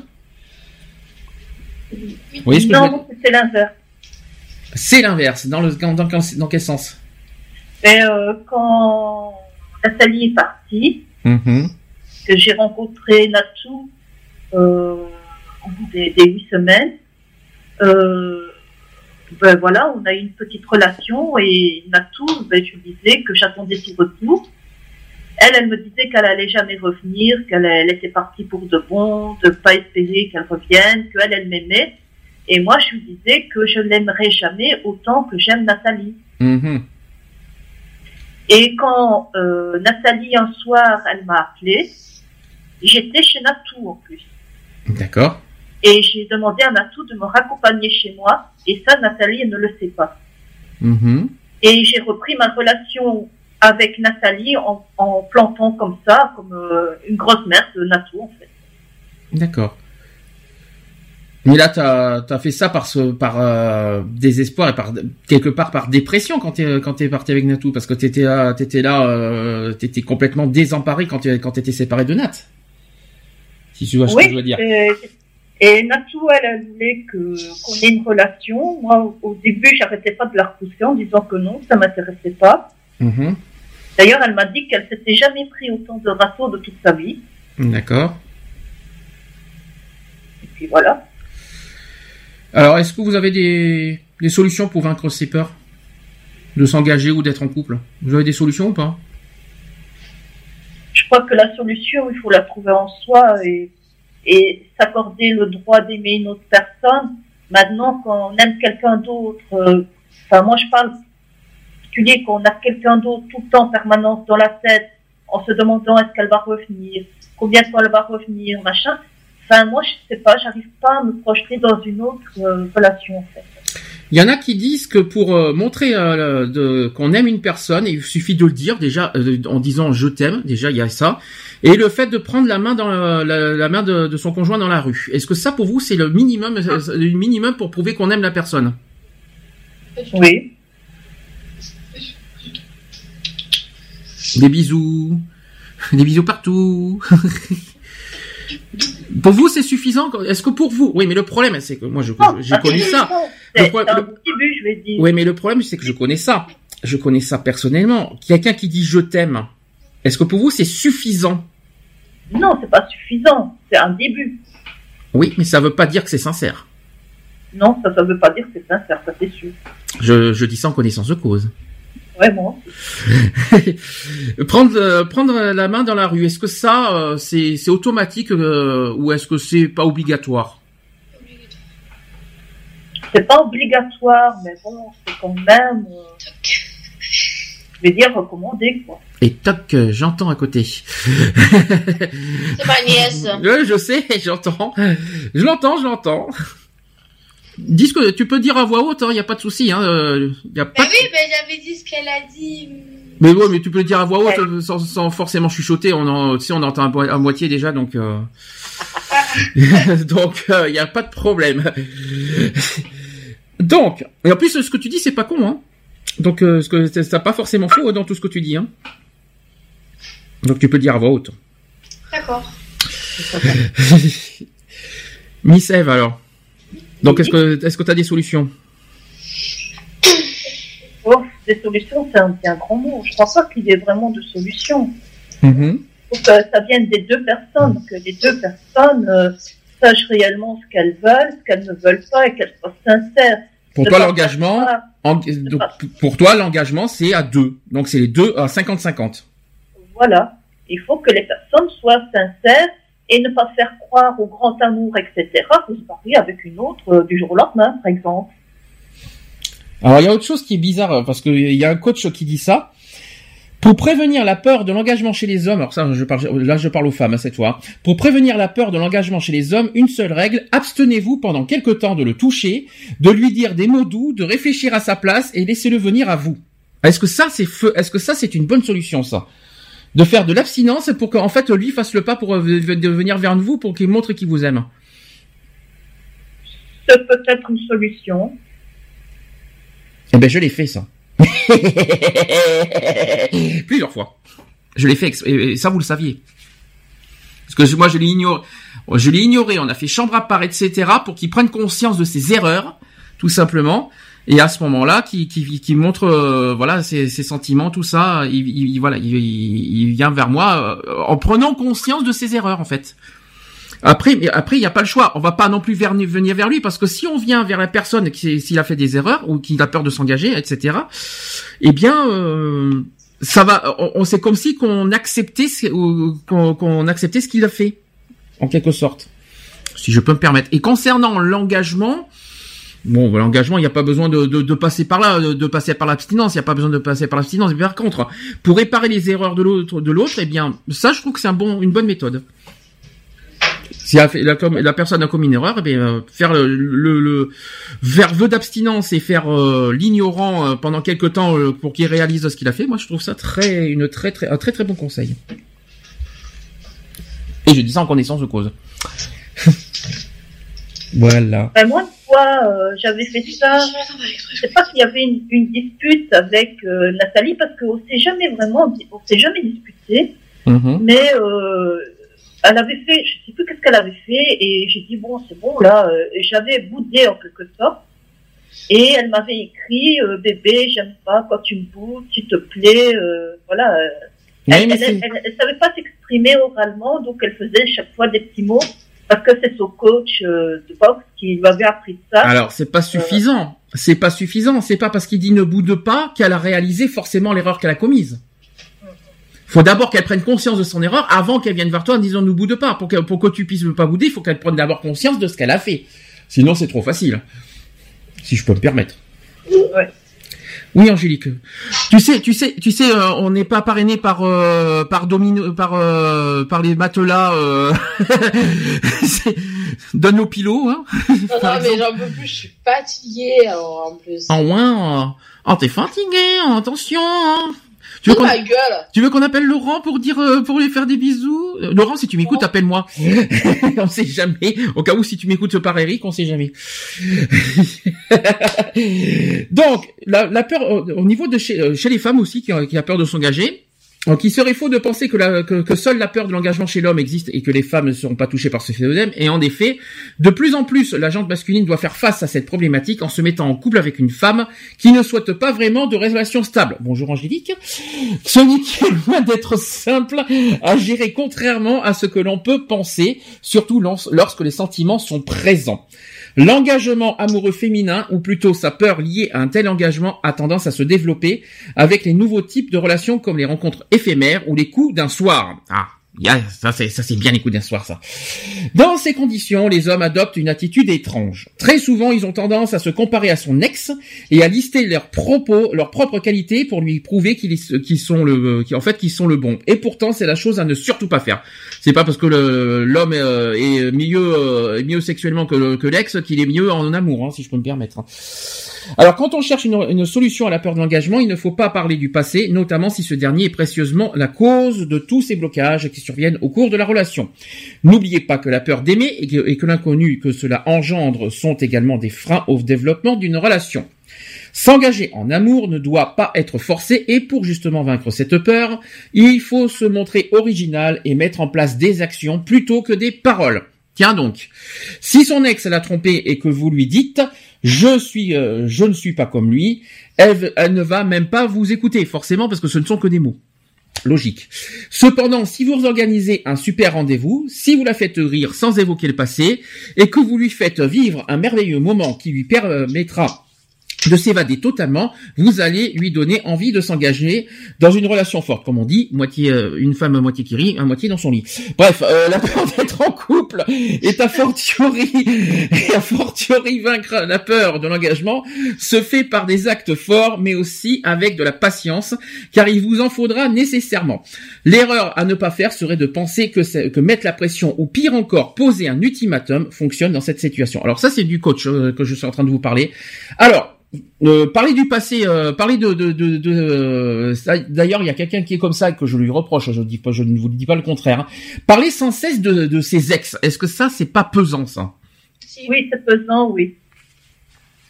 Est-ce que ça c'est franchement un bon exemple à faire en disant oui, avec mon couple, avec mon ex, ça c'est comme ça, j'ai eu comme ça, mon ex a fait ci, mon ex a fait ça, et j'ai pas envie de souffrir de ça. Est-ce que ça c'est une bonne chose pour avoir une nouvelle base de couple avec un nouveau couple, on va dire?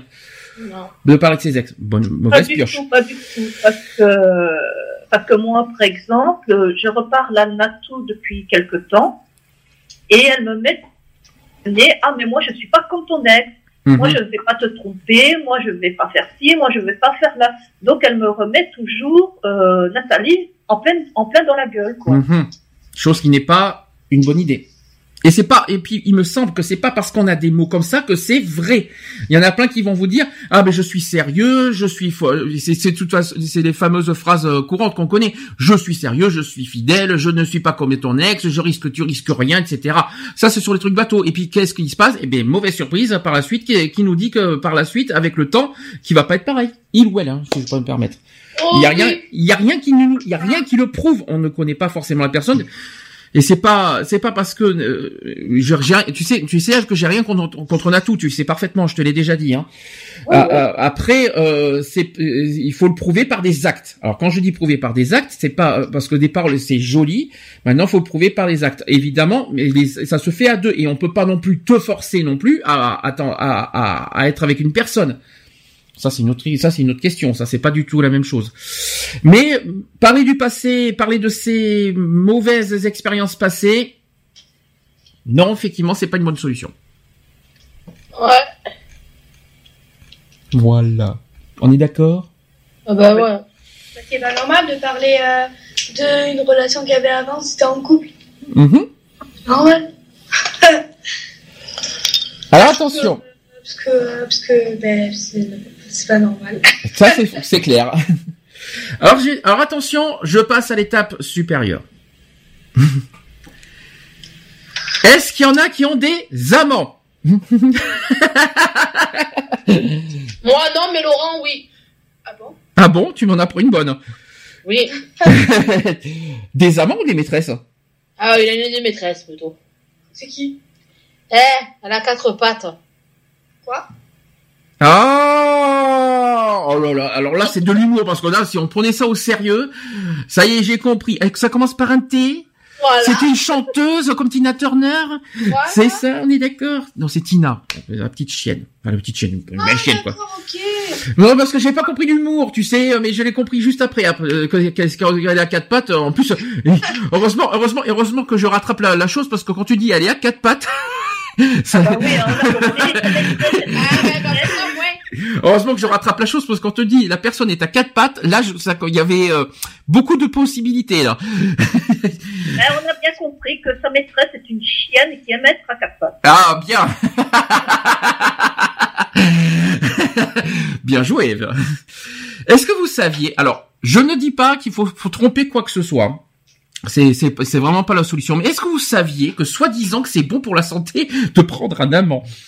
Qu'il y a des bonnes raisons de prendre des fois des amants. Ah oui, j'aime bien les gros yeux. Oui, c'est bizarre. Ça, en pleine Saint-Valentin, tu sais, vas-y, on recommande des amants maintenant. Vous allez me dire si vous êtes d'accord ou pas d'accord, hein. Si vous avez vécu cette expérience, je parle pas je parle pas actuellement, mais peut-être dans vos parcours, dans votre parcours. Donc un amant, ce n'est pas un sex-friend, déjà un.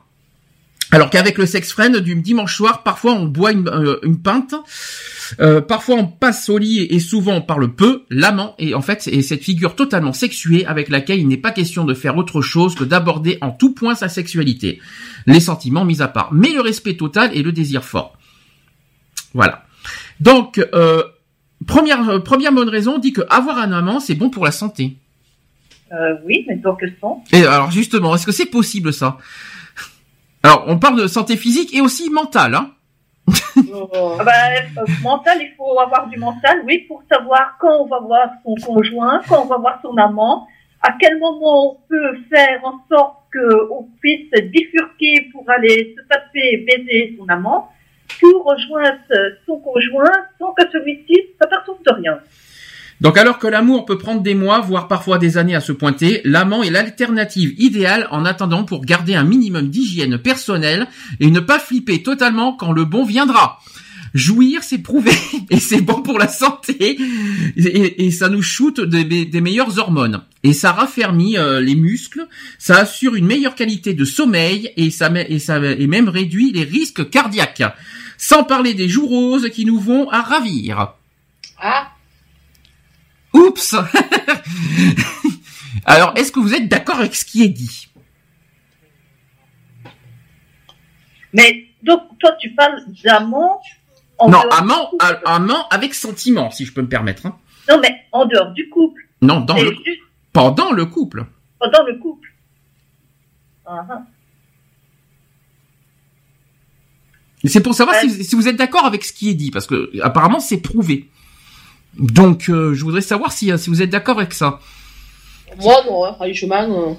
Attention, restons quand même dans les principes de fidélité et de Saint-Valentin. Mais je voudrais savoir, parce qu'il y en a plein qui fonctionnent comme ça, et il faut quand même comprendre pourquoi il y en a qui fonctionnent comme ça. Et apparemment, ce serait pour ces raisons, et on va voir si les raisons si ces raisons-là sont justifiées, et si pour nous, c'est si on les valide, en quelque sorte. Ah, déjà, donc avoir un amant, ça serait bon pour la santé, pourquoi pas. Alors, deuxième bonne raison... Non, personne n'est d'accord, c'est ça ? Angélique a dit non, ça c'est sûr, et Ève ? Bah, tu sais bien ce que je voulais proposer à Nathalie, hein. Pardon ? Tu peux répéter ? Tu peux répéter, Ève ? J'ai mal entendu. Tu peux répéter ça ? Je dis, tu sais bien ce que je voulais proposer à Nathalie. Pourquoi la famille ? Non, Nathalie. Ah, Nathalie. Ah, Nathalie, j'entends la famille, moi. Non, à Nathalie. C'est bien ce que je voulais lui proposer. Ah oui, ça y est, je me souviens. C'est-à-dire que pour que tu puisses la garder, tu acceptes qu'elle ait des maîtresses. Oui. Est-ce que là-dessus, ça ne, comme je vais te reposer la question, est-ce que ça ne te rabaisse pas quelque part? D'un autre côté, je me dis, moi, pendant qu'elle est partie, j'ai quand même le cœur déchiré, donc voilà quoi. Ouais, mais c'est pas une raison de te rabaisser alors que, comme je t'ai dit, t'es pas en tort. C'est toi qui as le contrôle des choses. Tu n'es pas en tort, t'es censé avoir le contrôle de la situation. Donc c'est pas. Si tu te rabaisses, eh bien, c'est toi qui en souffriras le plus. Ouais, je sais. Si je peux me permettre. Deuxième bonne raison de prendre un amant, on dit qu'un amant booste notre confiance en soi. Et là, Angélique fait ses gros yeux à nouveau. Alors, explication peut-être, Angélique, après tu en jugeras, c'est ça ? Ah, mais déjà que c'est chiant, alors s'il faut gérer les deux, c'est même pas la peine. Alors, soi-disant que le célibat longue durée peut nous faire oublier les capacités que l'on a à être sexy, bien dans notre peau, et peut mettre sérieusement, entre parenthèses, toute la sensualité dont on regorge. L'amant, lui, s'attend à ce que l'on exprime dans toute sa splendeur, mais aussi sa présence est un tremplin vers une totale confiance en nous. Se donner à un homme dont on n'est pas forcément amoureuse, c'est aussi une façon d'assumer clairement son corps pour ce qu'il est. Avec l'amant, on laisse la lumière, on ose plus, on juge moins. Que voulez-vous ? Il est là pour ça, alors autant en profiter. Donc en gros, l'amant sert d'exploiter un peu plus ses expériences sexuelles. En gros, c'est un petit peu ça que ça veut dire. Donc l'amant, il sert un petit peu de cobaye, en quelque sorte, pour exploiter sa sexualité.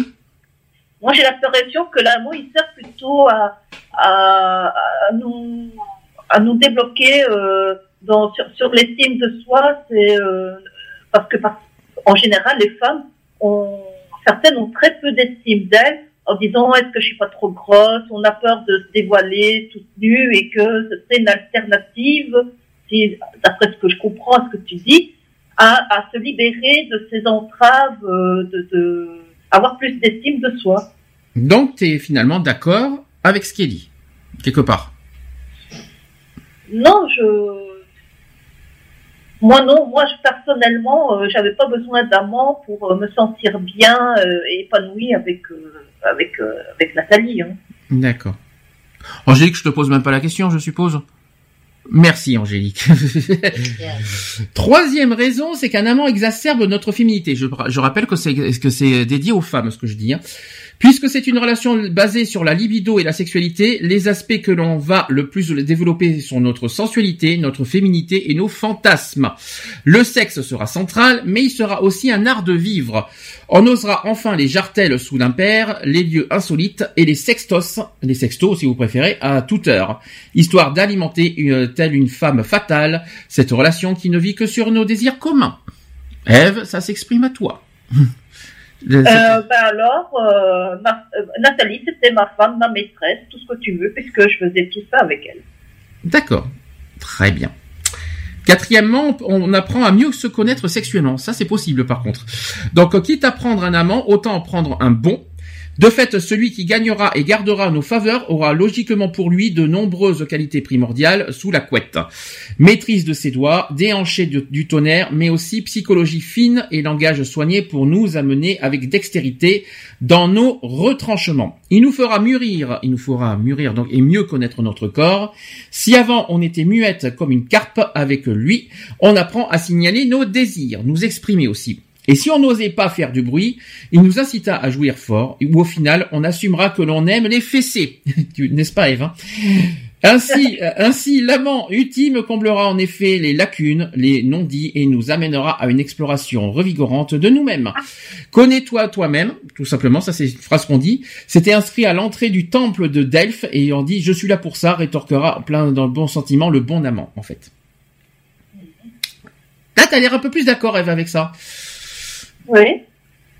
Avec ce principe-là, je pense que tu es un peu plus d'accord, c'est ça? Oui. Oui. C'est du vécu? Ouais. Je veux dire, tu veux en dire un petit peu plus? Non, mais voilà, comme je t'ai dit, avec Nathalie, c'était ma femme, ma maîtresse. Sexuellement, on testait tout, faisait tout. Voilà. D'accord. Alors, avoir un amant, ça c'est le cinquième point, avoir un amant c'est fun, donc attendre un petit message émoustillant, faire des cochonneries dans sa voiture et s'éclipser des soirées pour le rejoindre. Avec son amant, on s'amuse et c'est un fait. Plutôt que de broyer du noir sur le vide sentimental de notre vie, on jette ses préjugés par-dessus la jambe pour mieux sauter dans les plaisirs de la vie. Seul hic, c'est que l'amant a une date d'expiration. Il faudra savoir se mettre des limites dans la durée de cette relation faite de luxure. Parce que si s'éclater et s'envoyer en l'air, c'est bien. Trouver la personne qui nous fait vibrer le cœur et pas que, c'est mieux. Ouais. Et c'est bien dit, hein, tout ce que je dis. Hein. Tout à fait. Ah, je vous l'ai dit aujourd'hui hein, que ça va être spécial, le sujet. Hein. Ah ben, ça, pas grave. Est-ce qu'avec vous, on s'exprime plus avec le sexe ou plus avec le cœur? Avec le cœur. Et c'est venu du cœur, là, Angélique, là, c'est direct, là. Ève, c'est venu, dans toutes tes expériences, c'est plus le sexe ou plus le cœur qui parlait? Parce qu'il y en a beaucoup, je vais vous dire pourquoi on parle de ça. Hein. Avec Nathalie, les deux. Mm-hmm. Et dans tes expériences? Oh mon Dieu. C'était le sexe. Alors justement, question, est-ce que vous trouvez qu'actuellement les gens qui désirent d'être en couple tout ça ne veulent, est-ce que c'est vraiment par amour ou est-ce que c'est plus le sexe ou c'est plus par amour? Alors en fait, il y a un gros débat là-dessus. Il y en a beaucoup qui sont en couple mais c'est le sexe qui passe en premier. Est-ce que vous avez ce sentiment-là? Oui. Ils sont vachement d'abord. Alors qu'en fait, est-ce que le sexe doit être en première ligne quand on est en couple? Non. Ça, c'est la question que je voudrais poser. Pour moi, non. Quelle est la base d'un couple?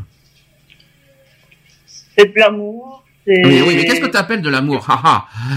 Le problème est l'amour. Le sentiment amoureux, donc être bien avec la personne, partager des moments avec elle, se projeter dans le futur...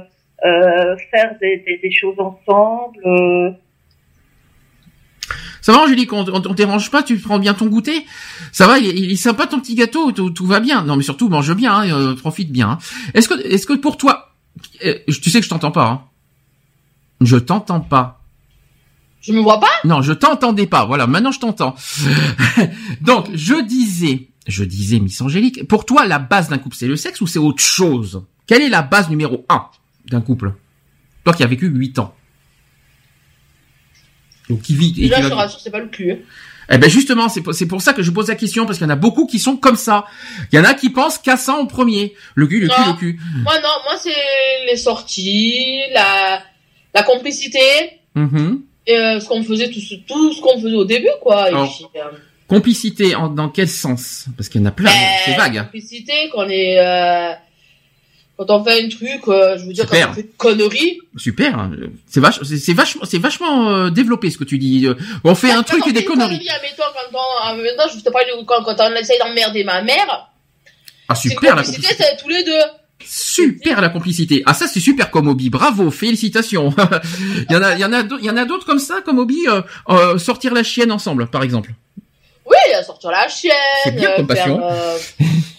Bon, moi après la chienne, voilà, c'est pas mon domaine. Hein. Moi j'ai assez à faire à la maison. Hein. Regarder les étoiles, voilà. Mm-hmm. Donc faire complicité. Un resto, faire un ciné, faire plein de choses entre nous. Pas tout le temps quand il y a le gamin ou il y a les beaux-parents et toute la twinty quinty. Donc pour toi, en première position pour être en couple, c'est la complicité. Angélique, c'est toi, ça c'est le mot numéro 1, le seul mot qui te vient à l'esprit. Être en couple, c'est être complice. La complicité, être heureux, heureuse. Ça c'est encore autre chose. Et toi, Ève, en un mot, quel est pour toi le premier mot qui te vient en esprit pour être en couple? Non, je suis d'accord avec Angélique. Faut être complice, voilà. Le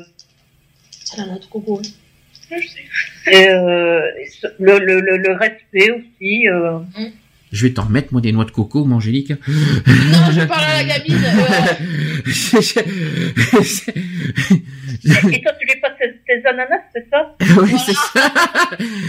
Je vois que tu connais Carlos, Ève, c'est ça? Non, c'est pas Carlos. Ah non, c'est Annie Cordy. Oui. Merci, c'est ça, voilà. Ah, Carlos, c'est big bisou. Oui, mais c'est pas mieux, hein. Ah ouais, sur la fesse. Non, c'est Carlos, touchez-moi de coco, ces années, nanana. Non, c'est Carlos, je suis désolé. Mais c'est... non! Mais non, si! Tire les pimpons sur le chihuahua. Mais coco, moi je te donne mes ananas chaud cacao. Mais je crois que Carlos aussi, vous allez voir. Non. Si. Non. Si, c'est tire les pimpons sur le chihuahua. Bref, on s'en fout. Est-ce que, donc pour toi, t'es d'accord avec Angélique? Oui. Ok. Alors, est-ce que vous pouvez expliquer comment on peut basculer dans le côté obscur de la force? Comment on peut arriver à arriver à être infidèle? Qu'est-ce qui nous pousserait à en arriver là? Qu'est-ce qui vous pousserait à en arriver? Est-ce qu'il y a quelque chose qui vous pousserait à être infidèle? Est-ce que ça pourrait vous arriver, ça? À être infidèle? Et pourquoi? Moi, non.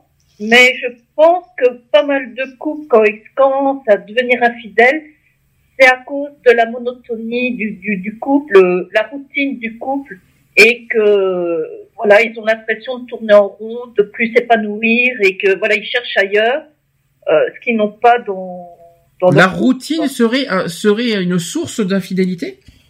Pour moi, oui. Moi, je trouve ça moche parce que ça, je comprends pas. La routine, ça, c'est normal, ça fait partie de la vie, la routine. Mais de là à nous pousser à être infidèles parce qu'il y a la routine, moi, je trouve ça moche. Ah, mais donc, c'est vraiment. Non, moi, je trouve pas. Moi, je suis désolée. Moi, si vraiment, hein, c'est, il y a plus rien de chez plus rien. Excuse-moi. Ou alors, peut-être, je quitterai la personne pour aller la voir ailleurs. Voilà. Mais quand je vois que certaines personnes trompent, ils ont quand même leur femme, leur gamin ou n'importe quoi, leur compagne ou leur compagnon, qui voient qu'ils n'ont aucun respect, qui vont quand même draguer ailleurs, excuse-moi de te dire ça. Hein. C'est un manque de respect déjà avec la personne avec qui tu vis, quoi. Moi, c'est quand, par exemple, j'étais infidèle parce que, par exemple, quand j'aime mes copines, ils draguent. Oh, mais toi, elle est folle, elle. Alors, J'ai une question, sans vouloir vous disputer quand même, si c'est possible. Comment vous dire ça ? Parce qu'on peut très bien avoir une routine, mais en aimant toujours aussi fort une personne. La routine, c'est quoi la routine ? C'est pas une histoire de sentiment. La routine, c'est parce que quand tu tournes en rond sur tes activités, sur tes habitudes en quelque sorte. La routine, c'est pas ça pour moi. La routine, c'est quand tu tournes en rond, que tu ne changes pas tes habitudes, etc. Là, on parle de routine là-dessus. Après, là, dans ce cas, pour tromper son conjoint, il faut plus avoir de sentiment du tout finalement. Sauf que c'est pas une histoire de routine, ça. Non, moi, je connais un ami. Il est avec sa femme. Excuse-moi, il a eu des gamins, il a tout. C'est pas ce qui l'a empêché d'aller niquer ailleurs, excuse-moi. Et pour quel, je t'en prie, et pour quel motif ? Bah comme ça, parce que elle n'avait pas assez de sexe. Ah, voilà, déjà un motif, on peut le dire ça. Ben, je trouve ça dégueulasse. Ben oui, mais c'est un homme. Ah ben ça c'est sûr, un homme, elle n'a pas... Non, il n'a pas les mêmes envies, hein. Il va pas s'astiquer tout seul tous les jours, hein. Ah, ben c'est pas grave, moi il recrépit les chiottes tous les jours. Hein. Ben voyons, ça se voit, c'est là qu'on se comprend pas. Les hommes et les femmes n'ont pas les mêmes... Mais non, on n'a pas les mêmes... notions, les mêmes pulsions et les mêmes envies. Donc un homme a des gros besoins par rapport à une femme, quelque part. Moi, je faisais l'amour à Nathalie tous les jours. Tous les jours, et beaucoup de fois. Mm-hmm. Et ça l'a pas empêché de partir ailleurs. Eh ben justement à l'inverse. Alors il y a le côté inverse. Faire très peu de relations sexuelles, c'est sûr que ça pousse à l'infidélité, mais quand il y en a trop, quand c'est tous les jours constamment, ça les pas, hein. C'est pas un petit peu lourd? Je crois que quand il y en a trop, moi ça m'écœurait. Hein. C'est ça. Gonflé. Ben justement, ça peut, on peut pas en arriver à un dégoût à un moment quand il y en a trop. Ben, quelque part. Moi personnellement, quand un jour quand voilà, on se levait le matin, je ne faisais pas l'amour, ou, tu vois. Mm-hmm. Eh bien, elle me disait, bébé, tu me fais l'amour. Voilà. Donc, si c'était, je veux dire, ras-le-bol de sa part, elle m'aurait pas demandé de lui faire l'amour si vraiment elle avait ce ras-le-bol, comme tu dis, là.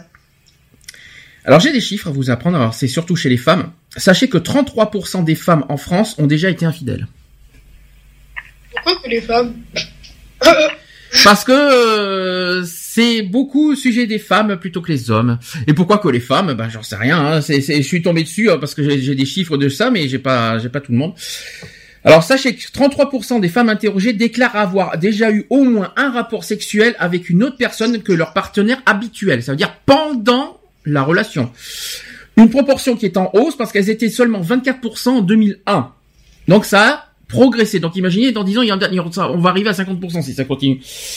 C'était seulement à 10% en 1970. Et encore à l'époque, je vous raconte pas. Un pourcentage qui reste toutefois inférieur à celui des hommes. Eh bien, tu veux avoir les chiffres des hommes ? Oui. 49% avoir fauté en 2016. Et les filles déjà, combien ? 33. Voilà. Ça veut dire que les hommes sont plus que les femmes, c'est ça ? Oui. Bah, bien sûr. Mais voilà, oui. Ouais, mais 33% des femmes, c'est beaucoup, je trouve. Voilà. Oui, mais bon. Par rapport à ce non, mais les hommes, on le sait, vous le saviez, c'est pas une surprise. Les femmes, vous avez pas de cerveau, vous avez une bite à la place d'un cerveau, ça a toujours été dit. Parce que tu crois que les femmes n'ont jamais eu des envies de ailleurs. Hein? Ah non, moi pas moi, ça pas moi. Après, je sais pas les autres. J'ai pas dit toi personnellement, je parle en général, s'il te plaît. Non. Les filles, c'est mieux. Bah les personnes que je connais, non, elles sont jamais allées voir ailleurs. Hein. Alors, 46% des femmes interrogées se sont contentées d'un simple baiser sur la bouche. C'est pas. Alors justement, est-ce que embrasser, c'est tromper ? Mais non. Ah, Ève. Oui, pour moi, oui. Quoi ? Embrasser, c'est tromper ou pas ? Oui, pour moi, oui. Et pour Angélique, non. Non. Donc Laurent embrasse une fille devant toi, tu vas dire qu'il te trompe pas. Non, mais la meuf, je la défonce. Non, mais voilà, donc tu peux pas dire qu'il te trompe. Ah, c'est pas tromper. Tromper, ça veut dire qu'il va tous les soirs peut-être la rejoindre, ou une fois dans la semaine, ou deux fois dans la semaine qu'il va la rejoindre, qu'il va bouillave et qu'il revient. Alors, 21% des femmes disent avoir déjà entretenu une relation extra-conjugale avec des rapports réguliers. Réguliers, avec un amant. Tout de même. En tout, ce sont quand même 48% des Françaises qui admettent qu'elles se sont déjà adonnées à ce que l'IFOP appelle l'infidélité physique alors qu'elles étaient en couple. Une femme sur deux. Qu'est-ce que tu disais sur les hommes, Miss Angélique ? C'est quoi ? Qu'on a une bite à la place du cerveau, c'est bien ce que tu as dit. Ouais. 48% des Françaises, s'il te plaît, se sont adonnées à l'infidélité physique en total. Et en garçon ? 49. Oh bah. Non, on dit rien, on n'a rien à dire. Non, mais de toute façon, j'avais toujours... Non, les femmes sont pas si sages que ça aujourd'hui, je te rassure. Ah, mais soudain, c'est vrai qu'il y a plus de chaudasses que de chaudasses. Ah, merci. Je préfère mieux enfin entendre ça. Alors, deux autres catégories d'infidélité étrangement nommées aussi et dites verbales ou physiques sont particulièrement plébiscitées. Il s'agit des jeux de séduction. Alors, 45% des femmes y ont goûté. Il y a aussi les messages ambigus. Alors, plus d'une Française sur 4 a déjà trompé virtuellement son conjoint. Alors, virtuellement, ça, c'est tout ce qui est Skype. Ouais. Tout ce qui est plan cam. Ouais. Etc. Donc, tout de même, hein, une Française sur 4 en virtuel. Hein. Tout de même. Hein. Alors, il y a aussi des fantasmes. Alors, fantasmes, pour moi, c'est pas une tromperie hein, d'avoir des fantasmes. On y est pour rien d'avoir des rêves. Qui n'a jamais fait de rêve érotique à part hormis son conjoint? Qui ne l'a jamais fait ça? Angélique, c'est bien, je te vois. Donc t'arrivais de quelqu'un d'autre à part Laurent dans tes rêves les plus fous. À qui ça n'est jamais arrivé ça? D'ailleurs, et Ève, tu te souviens de ce sujet il y a l'année dernière? On en avait parlé de ça dans la 150e. Donc ça nous arrive. Oui. Voilà, c'est à moi qu'elle parle. Donc, je répète la question. Est-ce que ça vous est déjà arrivé de rêver de quelqu'un d'autre? Je parle des rêves érotiques, autre que votre conjoint. Bien sûr. Bien sûr que oui. Moi aussi, ça m'est arrivé. Et Angélique, s'il te plaît, ne le cache pas, ça sert à rien. Ce sont des rêves. Mais t'as rien à te reprocher. Ce sont des rêves. On ne les contrôle pas, les rêves. On y est pour rien. Oui. C'est pas un reproche, tout le monde dit tout le monde. Bah, oui. Lionel serait présent, il aurait été le premier à l'admettre. Le premier à sauter. Le premier, ça serait le premier à l'admettre. Ça, il aurait été là avec nous, t'inquiète pas, il aurait dit cash. Alors je m'inquiète pas. Eh bien, sachez que rêver de faire l'amour avec une autre personne comme votre partenaire concerne 51% des femmes. Voilà. Tout de même. Mais je pense qu'il y en a plein qui le cachent parce que je crois que tout le monde n'y échappe pas. De toute façon. Ce sont des rêves, hein, de toute façon. Eh bien, autre chiffre. Alors, attention, et là, attention, c'est un autre chiffre de pire. 23% des femmes sont prêtes à tromper leur conjoint. Et là, ce sont des chiffres 2016. Oh, mais c'est 2016, ça va. 2016, 23% des femmes sont prêtes à tromper leur conjoint. Ah ouais, pour quel motif? Alors, actuellement en couple en plus, hein, donc inquiète-toi Angélique, hein. Parce que ça date de 2016 le sondage. Donc, 23% des femmes actuellement en couple déclarent qu'elles pourraient tromper leur conjoint si elles étaient certaines que personne ne soit un jour au courant. Oh putain. Oh bah non, ça fait le tour. Alors ça fait pas la peine, c'est le téléphone arabe. Alors tiens-toi bon. Parmi les raisons qui les pousseraient à faire, à tromper leur conjoint, il y a l'attirance physique à 62% des cas. Ouais. Il y a les sentiments pour la personne pour 55% des cas.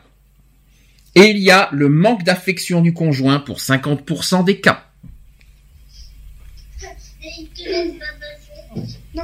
Miss Angélique, es-tu d'accord? Tu sais, et comme tu dis, Sisteron, tout le monde est au courant, je ne m'inquiète pas, c'est pas grave, et même à la radio, je le mettrai en haut de l'affiche, s'il le faut. Je le mettrai en titre spécial, en édition spéciale, s'il le faut. Angélique, merci la lèche. Là, c'est pas une lèche, là, je crois. Il me semble. Alors, que faire en cas de tentation? Alors, est-ce que ça vous est arrivé d'être tenté à être infidèle? Franchement, moi, quand j'étais avec Nathalie, je calculais personne. Mais alors, personne. Est-ce que par les regards, ça vous arrivait d'avoir un flash pour quelqu'un d'autre que votre conjoint? Oui, jamais. Quelqu'un en disant, voilà, tu flashes sur une personne et te dis, il est mignon, t'as le regard qui et t'as envie de te dire, oh, j'ai envie de te dans ses bras, j'ai envie de coucher avec, j'ai envie. Non, mais c'est ça la tentation. Ça, c'est la tentation. Sans passer à l'acte, je parle de tentation. Bah oui, on fuit par le regard, oui. On dirait que tout nous était dit. Et t'as pas l'envie après? Bien. Hein? Et t'as l'envie aussi psychologique? D'être envie avec lui, de passer une journée, des trucs comme ça, oui. Ah, et cette personne, tu en fais des rêves érotiques le soir même? J'en ai eu fait, ouais. Ah, merci Angélique. Oui, mais bon, ben, soit, je sais que ça, attention, ça n'arrivera pas parce que je sais que j'ai Laurent, c'est tout. Laurent. Alors attention, je vais poser une question encore plus terrible. Est-ce que c'est une personne qu'on connaît? Non. Non. Non. Tu es sûre? Certaine. Mais certaine? T'es sûre que ça commence? Est-ce que ça t'est jamais arrivé avec quelqu'un qui commence, dont la première lettre commence par un L, d'avoir des rêves, d'avoir des pensées érotiques? Hein? Avec Lionel? J'ai dit un L, j'ai pas dit plus. Ça va pas, non? Miss Angélique, dis-le, ouvre ton cœur. Pas avec Lionel, non. T'as jamais eu de rêve érotique avec Lionel? Parce que tout le monde flash sur Lionel, alors tu sais. Ah ouais, flash sur Lionel, bah oui, mais bon, après, voilà, quand je vois que t'as un beau cul ou t'as un truc comme ça, c'est pas pour, voilà, non, pas avec Lionel. Non, quel dommage qu'il soit pas là, parce qu'il aurait été là, il en aurait rigolé, je pense. Non, mais c'est vrai que Lionel, c'est vrai qu'il a son attirance, hein. Mmh. Je dis pas le contraire, hein. C'est vrai qu'il est beau gosse et tout bazar, je dis pas le contraire, hein. En plus, il s'est coupé les cheveux, Non, là, franchement, il est laid. Ah non, il est bien. Non, moi, je l'aime pas. Ouais. Non plus, j'aime pas. Alors, il a peut-être coupé un peu trop court, pour être honnête. Ouais. Voilà, c'est un peu trop court, mais là, c'est pour qu'il puisse refaire pousser ses cheveux devant, surtout. Qu'il a fait ça. Ouais, c'est pas pour pousser les cheveux devant, ouais. Voilà. Alors, que faire en cas de tentation? Donc, dans un couple, il arrive parfois... C'est beau, mon chéri! Oui, moi aussi. Dans un couple, il arrive... Non, mais moi aussi. Donc, il arrive parfois qu'un grain de sable s'immisce et vienne enrayer la dynamique conjugale. Un ami envisagé sous un jour nouveau, une rencontre, et le doute s'immisce. Trompé, restez fidèle, on fait quoi? Bonjour, Laurent, qui est parmi nous. Ça va? Il est beau aussi, derrière. Et dis donc, tu fais la Macarena, mais il y a même Alexis qui est là, mais ça fait plaisir de te voir, Alexis. Bonjour, Alexis, ça fait plaisir. Il est tout timide, le pauvre. Alors. Oh, je suis pas timide. Bah, y va, quoi. Attention, je suis pas timide, hein. Attention. Ah, franchement, il a évolué, je suis très fière de lui. Hein. Ah, en tout cas, ça fait plaisir de le voir. Ouais. Alors. Passons sur les tentations, les sites de rencontres. Non, moi, ça jamais aimé ça. Jamais? Non, les sites de rencontres, pour moi, non. Je trouve ça un peu débile, je trouve. Alors, moi, je connais une personne qui était dessus. Bah, franchement, je me demandais quel plaisir elle avait. Eh bien, un chiffre encore. Sachez que 14% des Français utilisent des sites de rencontres. Voilà. C'est d'après une étude approfondie qui a été mise il n'y a pas très longtemps. Donc, l'enquête révèle également qu'Internet joue un rôle modeste dans la formation des couples. Est-ce que vous y croyez à l'amour sur des sites des rencontres? Moi, j'ai rencontré Nathalie sur un site de rencontre. D'accord. Donc, toi, tu y crois largement? J'y croyais pas. Voilà, c'est la seule, que j'ai fait comme ça, mais franchement, en règle générale, c'est elle qui a été mon exception, je vais dire. D'accord. Alors là, on côté pratique, surtout masculine, hein, c'est vrai que les sites de rencontres, c'est surtout masculin, hein, qui est quand même répandu, bien plus répandu qu'en 2006, date à laquelle l'INED avait pour la première fois abordé cette question dans une étude sur le contexte de la sexualité en France. Seuls 9% des personnes interrogées déclaraient avoir utilisé un tel site. Les Français sont aussi plus friands que ces sites que les Américains, qui ne sont que 9% à les utiliser. Alors ça, j'y crois pas, parce que 9% des Américains, on va pas nous faire croire que les Américains sont supra fidèles quand même, hein. Alors, elle reconnaît en outre que l'utilisation pourrait encore être plus répandue. L'enquête n'a pas pris en compte les jeunes de 18 à 25 ans. Eh bien oui. Alors l'enquête n'a pas pris les jeunes, en fait. Donc en fait, il devrait y avoir beaucoup plus parce que les jeunes, vous savez comment c'est. Hein. C'est très, ouais. Hein, on va pas quand même. C'est l'amour sur nous. Laurent, on a parlé beaucoup de toi aujourd'hui en amour. Non, parce que tiens-toi bon. Donc Angélique, elle est prête à te tromper, elle est prête à te aller ailleurs. Le resto mardi, ça l'intéresse pas. Et puis. Je t'aime, Sandy, à la place. Ah, donc en fait, finalement, t'avais raison, Angélique. Donc effectivement, Laurent avait un amant, effectivement. Et oui. Ah. En plus, maintenant, il vient de l'avouer, parce qu'au début, il avait la chienne à 4 pattes. Oui.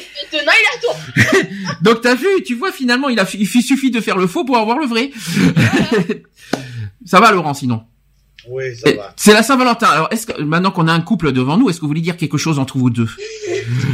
Est-ce que maintenant qu'on a un couple, est-ce que vous voulez vous dire des choses d'amour entre vous deux? Moi, ma femme, je l'aime. Je lui fais des bisous de partout. Je ne dirai pas où ça se. Miaou, c'est ça va, ouais. Voilà. Miaou. Miaou. Mardi, je lui fais un bon restaurant, voilà quoi. C'est tout ce que tu lui dis, c'est tout. Je t'aime. Au bout du temps. Je l'aime. Non, ça c'est Cabrel, ça. Je t'aimais, je t'aime et je t'aimerai. C'est ça que tu voulais dire? Voilà. Et toi, Angélique, qu'est-ce que tu veux lui dire? Moi? Je dis la chanson toujours des mots. Ah, je rigole. Il le sait que je l'aime, mon chéri. Hein. Même s'il a les chiens, il a son caractère de chien. Ouaf. Je confirme. D'accord. Vive la Saint-Valentin, ça promet mardi, hein, je vous le dis. Hein. Ouais, mais il va avoir sa chérie en plus là-bas, à la Saint-Valentin. Alors, peut-on parler de couple stable dans les sites de rencontres? Sachez que dans moins de 9% des cas, ça concerne seulement 9% des cas sur les sites internet. Seulement 9% sont en couple stable sur les sites de rencontres. C'est pas terrible, hein? Non. Ça promet pas, hein. 9% arrivent à être en couple stable sur les sites de rencontres. Ève? Oui. Il n'y a pas beaucoup d'espoir finalement sur les sites de rencontres. Hein. Non. Malheureusement. Hein. Alors, Internet arrive aussi en 5e position pour faire rencontre sentimentale après le lieu de travail. Alors ça, vous saviez que le lieu de travail est un lieu de rencontre sentimentale. Oui, le premier même. C'est le premier, effectivement. Après, vous saviez quels sont les autres? La salle de sport? Non. Alors, lieu public, si tu veux, à la limite, alors. Voilà. Lieu public, salle de sport. Là où fait ses courses. Alors, les 4 premiers, je vais vous dire, dans l'ordre. En fait, le premier lieu de rencontre sentimentale, c'est le lieu de travail. En 2e position, c'est les soirées entre amis. En 3e position, c'est les lieux publics. Et enfin, en 4e position, c'est chez soi ou chez des amis. Tout simplement. Donc, les sites de rencontre, c'est un paradis pour amateurs de l'aventure sans lendemain. Tout simplement. Évidemment. Je cherche du sérieux, j'arrive le soir, je te rencontre, je couche, et le lendemain, au revoir. Voilà. Voilà ce que c'est les sites de rencontre. Je vous l'ai fait en une phrase. Non, mais c'est la vérité, c'est ça. C'est souvent, sites de rencontre du sérieux et du cul pour arriver, et le lendemain, je n'existe plus. Quel site? Moi, quand je me suis inscrite sur le site de rencontre, c'était pas mon objectif, hein. Laurent, c'est bien mythique, hein. C'est bien Mythique. Oui, non. Ah, j'ai failli la voir. Là, je pense qu'on allait y avoir un divorce en direct, en fait. Le oui était presque... J'ai pas besoin de ça, moi. J'ai trouvé ma femme, je suis bien, je l'aime, et voilà. T'en fais pas des tonnes, quand même, Laurent, je l'aime. Voilà, il passe la non, je passe pas moi, je suis réaliste, je suis franc dans ma vie. Très, très bien. C'est bien. L'autre, elle a 11 ans, elle fait la truc là. Mais non, mais il n'y a pas de souci. Moi, je suis assistante adjointe radiophonique. Alors, est-ce que vous saviez? Alors, attention, je vais arriver sur un sujet. Laurent qui arrive surtout sur ce sujet. Là, je suis mal barré. Sachez qu'il y a 6 vérités sur les accros du sexe. Laurent, attention, les oreilles titillent. Je ne suis pas accro sur le sexe. Oh, menteur. Ah non, alors là tu peux pas me le faire à moi. Ah non. Non. T'as pas le droit. Ah non, t'as pas le droit de dire, t'as pas le droit de faire ça, surtout à moi. Et puis à la maison, vas-y, je veux des trucs comme ça. Ma petite liqueur de chêne. Voilà, bien sûr. Et à part ça, et la seule chose que tu as en discussion, c'est sur le sexe. Le sexe, t'as que ça dans la bouche. Ah, le sexe et le fric, j'ai quoi ça. Ah bah tiens. Tu mets la puce. Alors, concernant les 6 vérités sur les accros au sexe, ça sera notre dernier sujet. Sachez qu'il y a la pulsion comme échappatoire. Monsieur Laurent, est-ce que t'as des pulsions comme échappatoire? Oui. Vas-y, Angélique, dis oui, tu peux te défendre. Vas-y, c'est ton moment, tu peux y aller. Sachez que la pulsion sexuelle est considérée comme pathologique quand elle tient lieu d'échappatoire. Le patient a recours au sexe pour relâcher une tension, oublier un événement douloureux, etc. Très souvent, la dépendance sexuelle n'est que le symptôme de troubles psychologiques plus profonds. Elle est une façon d'apaiser sa souffrance en s'offrant la récompense de l'acte sexuel. En couple, si vous n'êtes pas accro au sexe, mais que vous avez l'impression d'être constamment frustré, que vous y pensez très régulièrement et que vous éprouvez un véritable manque, peut-être vous vous demandez si cela n'est pas un symptôme d'un malaise plus profond. Alors, Laurent, il est malade. Sexe. Ah, ça commence mal, Laurent, pour toi, déjà, rien que pour le premier sujet, là. Alors. Thérapie de couple, super, en direct. Super la Saint-Valentin, en fait. Alors, deuxième possibilité, c'est que les proches finissent par s'éloigner. Explication. L'addiction au sexe va petit à petit couper le malade de son entourage. Ça, c'est pas tellement vrai. Il a beaucoup de mal à en parler et quand il parle, les réactions sont souvent dures. En effet, quand sur le plan social, les conséquences deviennent intolérables, il devient très difficile de composer avec l'addiction du proche. Donc le malade est conscient de tout cela. Il ne pense qu'à faire des rencontres ou séduire et il est obsédé et ne maîtrise pas ses idées compulsives. Et pourtant, il a besoin d'aide, je tiens à le dire. Concernant ces problèmes d'addiction au sexe, ça, eh ben là, ça va faire plaisir à Angélique, elle va dire « Ouais, youpi, ce sont les hommes qui sont plus touchés que les femmes. » Oui, c'est pas de notre faute. Ce sont bien les hommes qui sont plus touchés. Alors, entre 3 et 6% de la population active sexuellement serait atteinte, dont 80% sont des hommes. 80% sont des hommes. Donc il faut sur les 3 à 6% quand même des cas concernés. Alors il faut néanmoins relativiser car les femmes sont peu nombreuses à consulter à ce sujet et qu'une partie peut décider d'ignorer le problème. Cette dépendance n'est pas réservée à une génération, une classe sociale. Les jeunes, que ce soit mères et pères au foyer, cadres, tous sont susceptibles de développer cette addiction suite à une tension trop grande, des prédispositions dues à un traumatisme sexuel durant l'enfance. Tiens donc, ça par contre c'est un sujet, on en a parlé il n'y a pas très longtemps. On avait parlé des viols notamment. Ouais. Voilà. Donc effectivement, on peut en arriver des années plus tard à être malade à cause du passé. Effectivement. Après, sachez que le malade accumule les dépendances. Donc, certains associent la dépendance sexuelle soit à un trouble obsessionnel compulsif, donc les TOC, soit à un trouble de la personnalité narcissique, soit à une dépression maniaque. Ça fait peur de dire ça, hein. Oui. Et enfin, dernier point, c'est aussi la crise de la quarantaine. Oh ben c'est bon, Laurent il arrive dans la crise de la quarantaine. Alors la crise de la quarantaine. Je suis là. Donc la crise de la quarantaine. Vous savez que la crise de la quarantaine commence à 35 ans quand même. Hein. Donc ceux qui ont. Bon, il est plus poil dans les. Alors la crise de la quarantaine, donc ceux qui ont entre 35 et 49 ans peut conduire dans certains cas à l'addiction sexuelle. Donc soit à la suite d'un divorce. La confiance en soi est mise à mal. Ensuite, l'individu peut éprouver le besoin de se rassurer en multipliant les conquêtes. Et on retrouve ici aussi la faille narcissique évoquée à la slide précédente. Donc, bon à savoir aussi, c'est que pour sortir de ce schéma destructeur, il s'agit d'affronter ses peurs et prendre de l'âge, passer quelques années de sa vie seule, etc. Enfin, je rassure tout le monde, sachez que la dépendance sexuelle n'est pas définitive. C'est pas à vie, je tiens à le dire. On peut être soigné pour ça. Une psychothérapie et la participation à un groupe de parole permettent d'y remédier.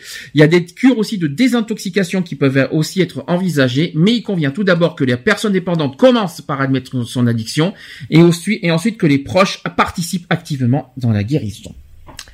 Je tenais à faire ce petit sujet de prévention aussi. Voilà. Le sujet. Est-ce que quelqu'un veut faire une petite conclusion? Alors, je rappelle que c'est un sujet spécial Saint-Valentin. Oui. Est-ce que vous avez des petites dernières recommandations à faire pour la Saint-Valentin?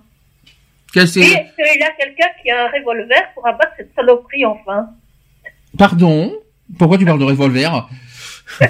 Abattre Cupidon. Ah, tu veux... à la place d'une flèche, tu voudrais que Cupidon porte un revolver? Ah non, c'est moi qui veux l'abattre. Oh, mais t'es dégueulasse, pourquoi? Qu'est-ce que t'as contre Cupidon? Ouais, comme ça, il m'atteint pas la prochaine fois. Ah, donc toi, t'es finalement anti-Saint-Valentin. Miss Ève. Moi, en ce moment, oui, là, oui. D'accord. Là, finalement, tu as passé une très mauvaise Saint-Valentin mardi, c'est ça? En plus, j'ai eu la chance, via Facebook, d'avoir une publication qui me dit que je vais passer ma Saint-Valentin avec une ex que j'arrive pas à oublier. Ah, oups. Ah. Alors là, il y a un problème, là, parce que c'est quand même dans 3 jours, et t'as pas de nouvelles, donc c'est bizarre, ton histoire. Ah oui, ça doit quand même te trotter dans l'esprit, cette histoire, là, quand même. Ouais. Ah oui, je comprends pourquoi tu veux flinguer plus Cupidon, en fait, sur ce coup-là. Effectivement, surtout que s'il a tort. Ouais. Et les amoureux, là, des bancs publics. Oui. Et toi, les amours, ça marche? Oui, ça va, mais à distance. Bon, si ça va, tant mieux. C'est à distance en ce moment. Voilà, ça va en thème. Moi, je me demande pourquoi Alexis, c'était un jour comme les autres. Hein. Ben, pour avoir des cadeaux. Ouais, de suite, entre les cadeaux. Bonne question. Est-ce que Saint-Valentin, c'est forcément pour avoir des cadeaux? Non, des fleurs. Angélique, des fleurs, ça te va? Même pas. Moi, des fleurs, je supporte pas les fleurs. Ah, voilà. Elle veut pas de fleurs. Tu veux un bijou? J'en ai un gros des bijoux. Ah, bah, tu veux quoi? Hein? Qu'est-ce que tu exiges pour la Saint-Valentin? Mon resto chinois. Dis donc, pour la Saint-Valentin, tu exiges uniquement un resto? Bah, oui. D'accord. Donc, tout ce qui est sentimental, c'est en deuxième plan. Ouais, encore. D'accord, ouais, super. Dans la troisième, je sais pas, troisième plan. Et toi, Laurent, que vas-tu faire? Que vas-tu lui faire par le resto? Tu vas pas lui faire un resto quand même, c'est pas suffisant. Ah, elle a eu déjà son petit cadeau déjà. Tu vas lui offrir un cœur en peluche en lui marquant je t'aime dessus. Ah, j'ai lui offert une jolie paire de baskets. Ça, c'est ce qu'on appelle un cadeau Saint-Valentin, effectivement. Il y a un petit problème quelque part. Ça, c'est de la Saint-Valentin, ça. Offrir une paire de chaussures pour la Saint-Valentin, c'est plutôt original, tu sais. Ben, c'est ce qu'elle a voulu, hein. Pour son anniversaire, pour Noël, je comprendrais, mais pour la Saint-Valentin, quand même. Bah, c'est pas difficile, hein. Et je lui offrirais un bouquet de roses aussi. Oui, noir, non? Noir, blanche, rouge, qu'est-ce que... Ah, rouge, bien... En tout cas, je vous souhaite, quoi qu'il en soit, tous les deux, une très joyeuse Saint-Valentin. Ouais, et on souhaite, quoi qu'il en soit, tous les amoureux la même chose. Ah oui. Hein, c'est très important. À toi, qu'à Ève. Mm-hmm. Voilà. Qu'on soit célibataire ou non. Oh, des fois, je crois qu'on va tous se réunir et puis on va faire la fête sur la Gayfree, la radio là. La quoi? La Gayfree. Ouais, la Gayfree Radio. D'accord. Faut arrêter la coke, hein. Non, moi c'est Coca-Cola. On va dire qu'il y a de la coke dedans. Bien, on va faire la pause. On va faire la pause avant les premières actus LGBT, parce qu'il y aura pas d'actu politique aujourd'hui. Je tiens à le répéter. Ouais, pour une fois. Ouais, pour une fois, il y en aura pas. Alors, il y aura en pause. Je vais mettre Alok avec Irmi, je ne sais plus quoi. Hein, je sais pas ce que c'était en titre, mais c'est pas grave. C'est Irminao, voilà, j'ai trouvé. Et après, je vais mettre Ritza avec Porto Rico. Voilà. À tout de suite pour la suite.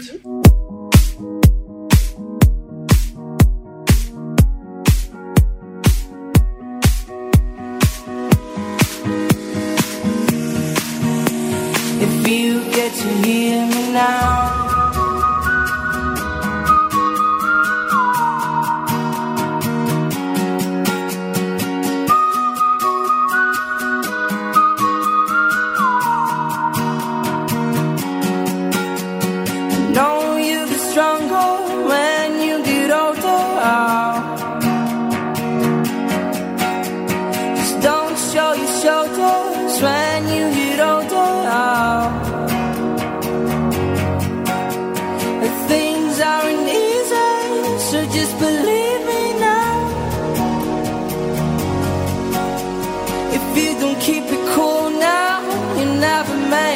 out.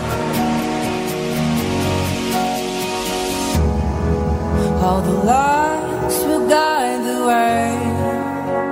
If you get to hear me now, all the fears will fade away.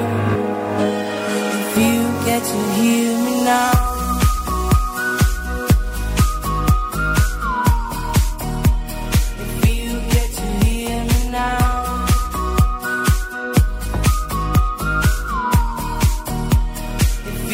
Get to hear me now. These excuses aside, speak out your mouth now. And don't let it slide, you're not always right now. Things aren't easy, so just believe me now. Don't learn the hard way, just let me show you how.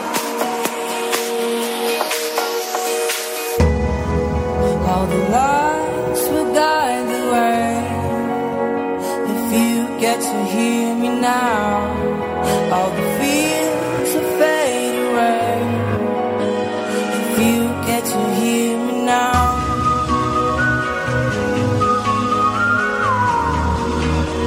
If you get to hear me now.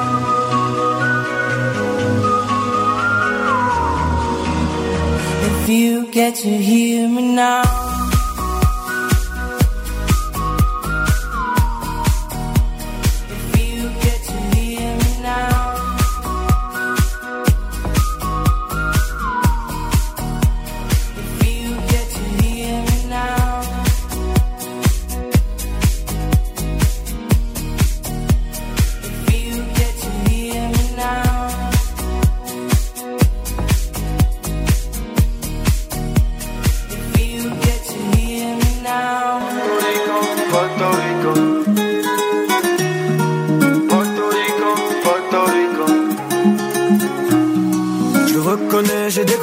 T'as essuyé tes larmes et tu t'es envolé. J'y pense le soir en fermant les volets. Je t'imagine une dernière fois me pardonner. Je veux rentrer dans ta vie mais le cadre est erroné. Tu m'as tourné la page de moi, t'entends plus parler. Je vais de ville en ville, non pas pour me balader, mais tu es ce diamant que j'aimerais dérober.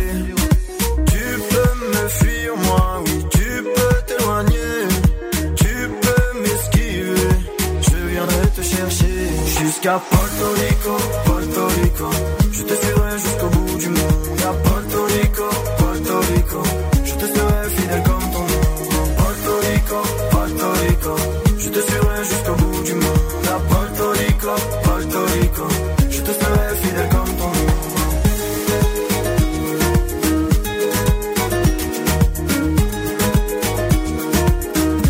Jusqu'à Porto Rico.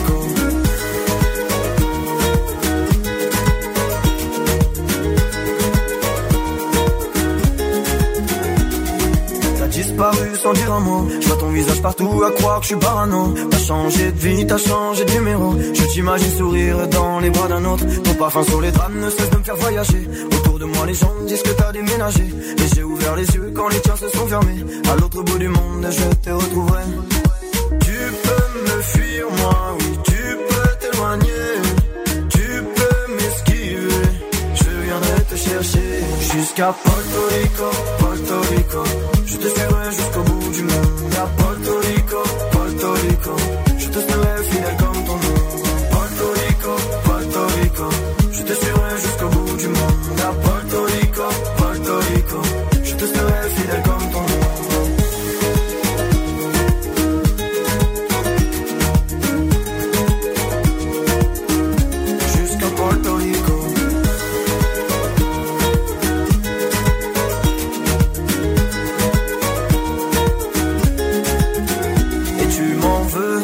À mort, t'es parti, toi, voyager. Et je m'en veux encore, je suis parti te retrouver. Et tu m'en veux à mort, t'es parti, toi, voyager. Et je m'en veux encore, je suis parti te retrouver. Jusqu'à Porto Rico, Porto Rico, je te suivrai jusqu'au bout du monde. À Porto Rico, Porto Rico, je te serai fidèle comme ton nom. Porto Rico, Porto Rico, je te suivrai jusqu'au bout du monde. Puerto Rico, Puerto Rico.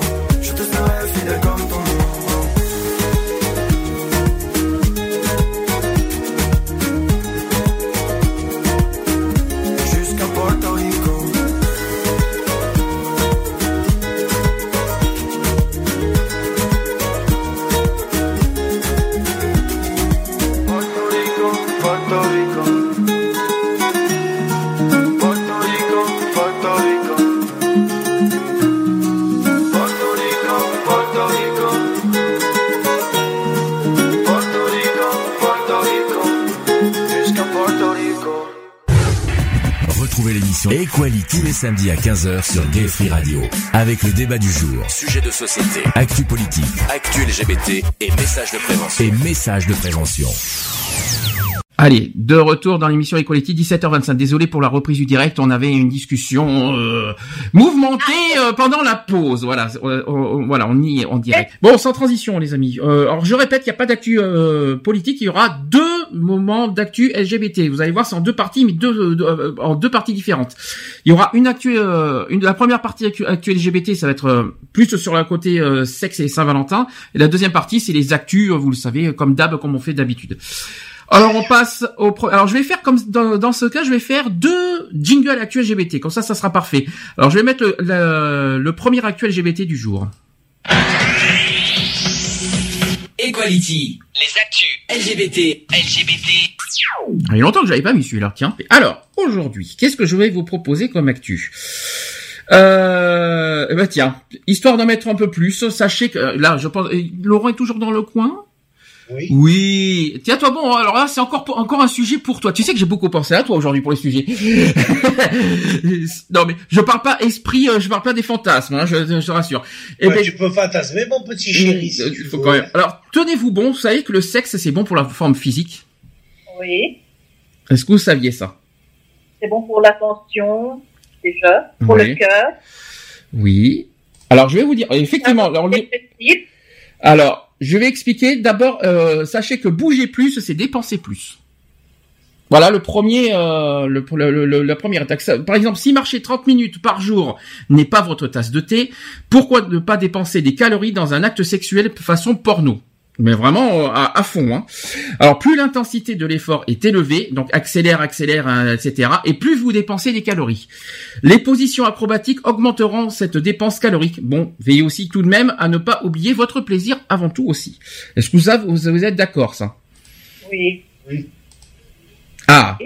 Eh bien, maintenant, vous savez que ça fait perdre des calories d'avoir des actes sexuels. D'accord. Ça, c'est bien, je pense que je suis en train de faire des conseils en direct aux couples, aux deux torterons qui sont face à moi. Bah non, mais moi je le sais. Bah pourquoi vous le faites pas alors, si ça fait du bien? Moi je le sais que ça fait perdre des calories. Bon bah c'est pas fini alors. Non, mais c'est le mieux, c'est sous la tente en pleine cagnard. Sous la tente, je t'en prie. Hein. Tu veux pas aussi sous l'oncle aussi, tant qu'il y est. Non mais attends, je rêve. Alors ensuite au niveau cardio, effectivement, je rejoins ce que Ève a dit juste avant. Alors sachez que l'élévation de la fréquence cardiaque lors d'une activité sexuelle intense, de simples câlins ne suffisent pas, je tiens à le dire, hein, sachez que de simples câlins c'est pas suffisant, et sachez que donc la fréquence cardiaque permet même d'augmenter vos capacités donc l'activité sexuelle intense permet même d'augmenter vos capacités cardiaques. D'une façon générale, atteindre des valeurs proches de la VO2 max, c'est-à-dire le volume maximal d'oxygène, est primordial pour améliorer ses capacités cardiovasculaires. Et si vous pouvez l'atteindre lors d'une session sexuelle, pourquoi ne pas en profiter? Tic-tac, tic-tac. Et là, j'ai pas fait exprès. Monsieur Laurent, ça améliore le cardio. Ah ben, on va faire ça de bonjour. Je t'ai dit que je penserai à toi aujourd'hui.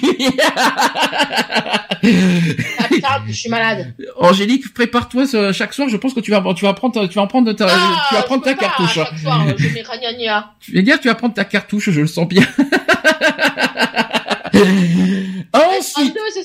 Ensuite, sachez que on va parler des fessiers, des spinaux et des transverses. Donc actif passif ou activement passif, le principal pour solliciter ses muscles est d'être en mouvement. Donc le mouvement de base du reproducteur est un mouvement du bassin vers l'avant qui est en fait un mouvement de redressement du corps. Donc il implique une contraction des fessiers ainsi que des spinaux, ces muscles posturaux proches de la colonne vertébrale, et ainsi vous renforcez vos fessiers et vos postures.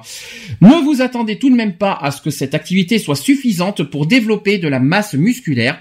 L'attention qui est mise aussi sur ces muscles n'est pas suffisante, mais aussi il faut quand même une tonification qui n'est pas à exclure. Et pour peu que vous adoptiez des mouvements acrobatiques, donc des Kamasutra bonjour, vous améliorez votre gainage par la sollicitation du transverse, donc le muscle profond des abdominaux.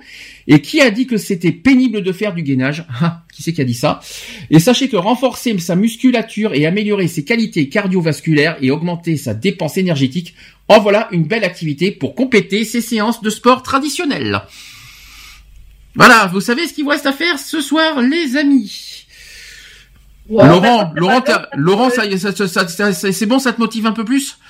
Oh oui. Bah, je m'en doutais. Ève, même chose. Bah, moi, c'est ballot parce que tu vois, j'ai le Kamasutra lesbien sur mon portable avec toutes les positions possibles et imaginables. Oui. Et je ne sais pas avec qui le faire. Ah, zut. Chiotte, alors. Avec le chat, l'autre. Alors, autre chose. Cette fois, je vais parler des séropositifs parce qu'il faut quand même rappeler que bientôt il va y avoir le sida d'action aussi. Ouais. Et il y a 10 choses qu'on ignore peut-être sur les séropositifs en ce moment. Et ce sont un petit récapitulatif des réalités en 2017. Ce sont des trucs tout frais. Alors, sachez que le traitement des personnes séropositives rend les séropositifs non transmissibles. C'est-à-dire indétectable. Donc, plus les séropositifs sont traités précocement pour le VIH et plus leur charge virale devient indétectable. Ils, elles deviennent donc non contaminants, c'est-à-dire que la trithérapie est un outil préventif très efficace, même pour protéger l'autre. Mais pour que cela fonctionne complètement, il faut que la charge virale soit indétectable dans le sang depuis au moins 6 mois, sans oubli de prise et que l'on ne soit atteint d'aucune autre infection sexuellement transmissible. C'est d'autant plus utile que dans les cas des couples sérodifférents, donc un seul partenaire séronégatif, car cela permet de protéger son partenaire et réduit le stress global des personnes séropositives, qui a des effets négatifs pour le corps. Et aussi le cerveau, ainsi que le psychisme. Le traitement précoce est aujourd'hui une des solutions pour mieux vivre avec le VIH. Le dépistage régulier est donc très important. Donc ça, c'est la première chose que peut-être on ne sait pas. Concernant la deuxième chose qu'on ne sait pas forcément. Donc ils ont en fait des vies normales. Sauf que malheureusement, donc ils vivent, ils font du sport, ils sont dans votre entreprise ou même dans votre club de bridge. Peut-être même ils sont dans votre famille. Mais le fait de devoir vivre avec une maladie incurable et parfois de devoir cacher son statut sérologique peut entraîner de graves dépressions et des conséquences sur l'estime de soi.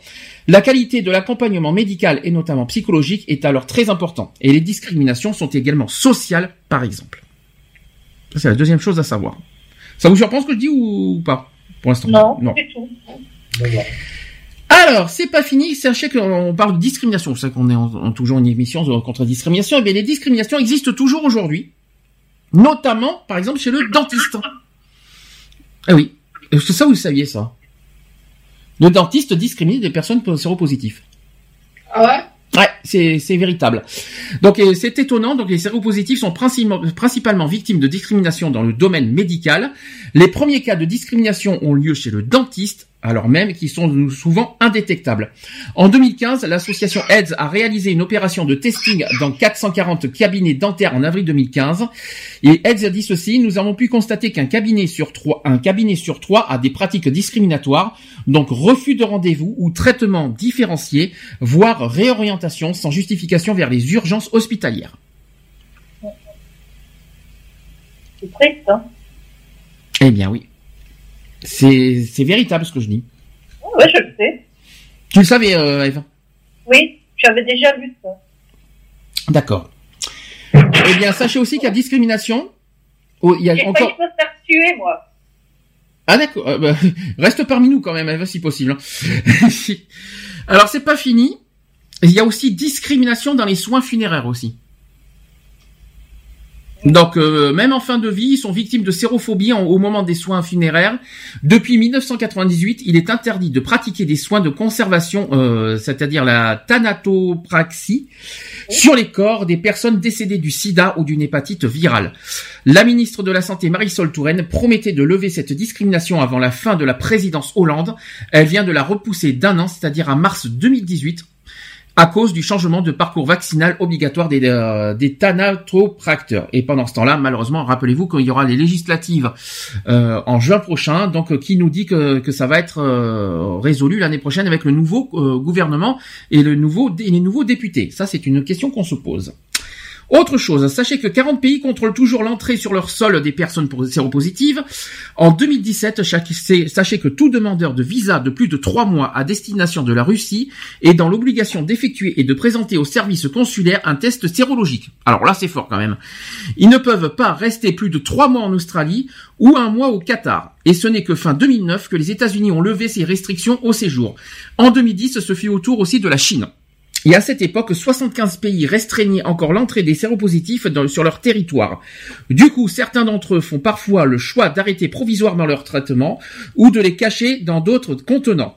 Comme si interdire des gens allait empêcher une maladie de se propager, et avec ceux déjà présents qui ne se dépistent pas, ni ne peuvent se traiter correctement. Et sachez que dans ces pays, c'est parfois un très gros problème d'accès aux soins, tellement les homosexuels sont discriminés, entre autres. Est-ce que vous avez quelque chose à rajouter sur ce que je viens de dire? Personnellement, moi, ça m'étonne pas parce que j'ai déjà lu à plusieurs reprises ce que tu viens de dire. Donc, franchement, je suis désolée de l'avoir lu parce que je me dis, on est quand même... à ce moment-là, c'était en 2016 et c'est pas de 2016, c'est de 2015, 2013. À chaque fois, dès qu'on peut dénigrer... un homosexuel et encore plus quelqu'un qui est séropositif, si on peut le discriminer, ben les personnes n'hésitent pas. Alors, autre point, c'est que aussi les séropositifs ont des métiers inaccessibles en France. Est-ce que vous savez lesquels, par exemple? Infirmier. Alors, est-ce qu'il y a infirmier? Non. Pourtant, la ça. Cuisine. Hein. Tu as dit la quoi? La cuisine. Non, pas la cuisine. Médecin. Médecin, non. Alors, on parle beaucoup on me parle beaucoup de la gendarmerie, de la police et des sapeurs-pompiers. Ah bon? Apparemment, c'est inaccessible aux séropositifs.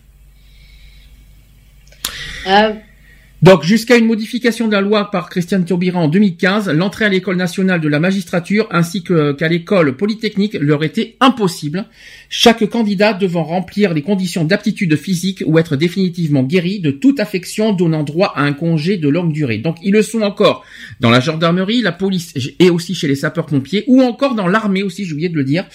Les personnes séropositives sous traitement étant de fait considérées comme inaptes au terrain. Carrément. Et par extension, les postes qui amèneraient des personnes séropos à travailler dans les pays où ils ne peuvent résider leur sont fatalement inaccessibles, sans compter ceux qui ne leur sont pas officiellement interdits, mais qu'on leur refuse illégalement en ayant peur des conséquences dues aux préjugés entourant le VIH. Donc là, ce sont les métiers que vous avez par exemple cités. Mais là, c'est vraiment dans d'autres cas. Et en plus, c'est illégal. Voilà, tout simplement. Donc le traitement au quotidien est souvent très léger. Donc il existe aussi des trithérapies anti-VIH en un comprimé par jour. Ça par contre c'est une bonne nouvelle. Une association de plusieurs molécules ayant des effets combinés. Le traitement a des effets désirables et empêcher le virus de se multiplier jusqu'à obtenir une charge virale indétectable. Et pour bloquer son évolution et rendre infime le risque de transmission, et aussi des effets également indésirables plus ou moins importants et supportables selon la tolérance de chacun. Et sachant que pour beaucoup, c'est même zéro effet indésirable. Ça, par contre, c'est une bonne nouvelle, c'est un bon progrès que on le sait pas forcément et que je tenais aussi à partager. Enfin, qu'est-ce qu'il y a? Il y a encore pas grand-chose. Sachez aussi qu'il y en a certains qui vivent avec le VIH depuis 30 ans. Donc il y en a encore aujourd'hui qui vivent avec le VIH et de cela depuis quand même 30 ans. Et au fil des ans, les traitements sont devenus plus simples à prendre, plus efficaces, avec moins d'effets collatéraux. Et les résistances ne sont plus rares, mais existent. Et pour l'avenir, tous les espoirs sont permis. Les recherches sur la guérison du VIH se poursuivent, mais c'est surtout les traitements anti-VIH des séronégatifs qui évoluent plus rapidement. Donc la PrEP, par exemple, qu'on a beaucoup parlé, en injection annuelle, et aussi sous-cutanée, et aussi en implant. Certaines personnes contaminées depuis 30 ans sont en bonne santé, entre guillemets, je tiens à le préciser. Plusieurs études ont montré que l'espérance de vie des personnes séropos bien traitées et suivies tend à rejoindre celle des séronégatifs aujourd'hui. C'est quand même aussi une bonne nouvelle aussi à partager. Autre chose, sachez aussi, alors là on est en plein Saint-Valentin, les séropositifs ont quand même des histoires d'amour tout à fait normales. Ça aussi, c'est une autre nouvelle que je tenais aussi à partager. L'amour n'a rien à voir avec le statut sérologique. De nombreux couples séropositifs ou sérodifférents, c'est-à-dire une personne séronégative et l'autre est séropositive, sont parfaitement solides et heureux. Et on peut être sérodifférent et sentiments concordants. Et si on utilise une capote ou si on prend un traitement anti-VIH efficace avec une charge virale indétectable et un dépistage régulier, des infections sexuellement transmissibles, donc les IST, il y a les risques de transmission du VIH et sont presque nuls. Il y a une vie amoureuse après la découverte de la séropositivité. Une fois que l'angoisse de l'annonce au partenaire est dépassée, c'est même ce qui peut aider à vivre mieux avec sa maladie. Ça, par contre, c'est aussi positif que ce que je vous raconte. Eh bien, tenez-vous. Bien, et là c'est quand même le 10e point, c'est quand même je pense que c'est quand même le plus gros, une des plus grosses victoires qu'on peut dire aussi. Sachez que les séropositifs ont des enfants et ne leur transmettent pas de VIH. Ouais. Ça c'est quand même le meilleur progrès qu'on puisse annoncer. Donc faire un enfant quand on est séropo et au VIH, c'est tout à fait possible. Avec un bon suivi médical, on maîtrise très bien la non-transmission de la mère à l'enfant pendant la grossesse et l'accouchement grâce au traitement préventif depuis 1989.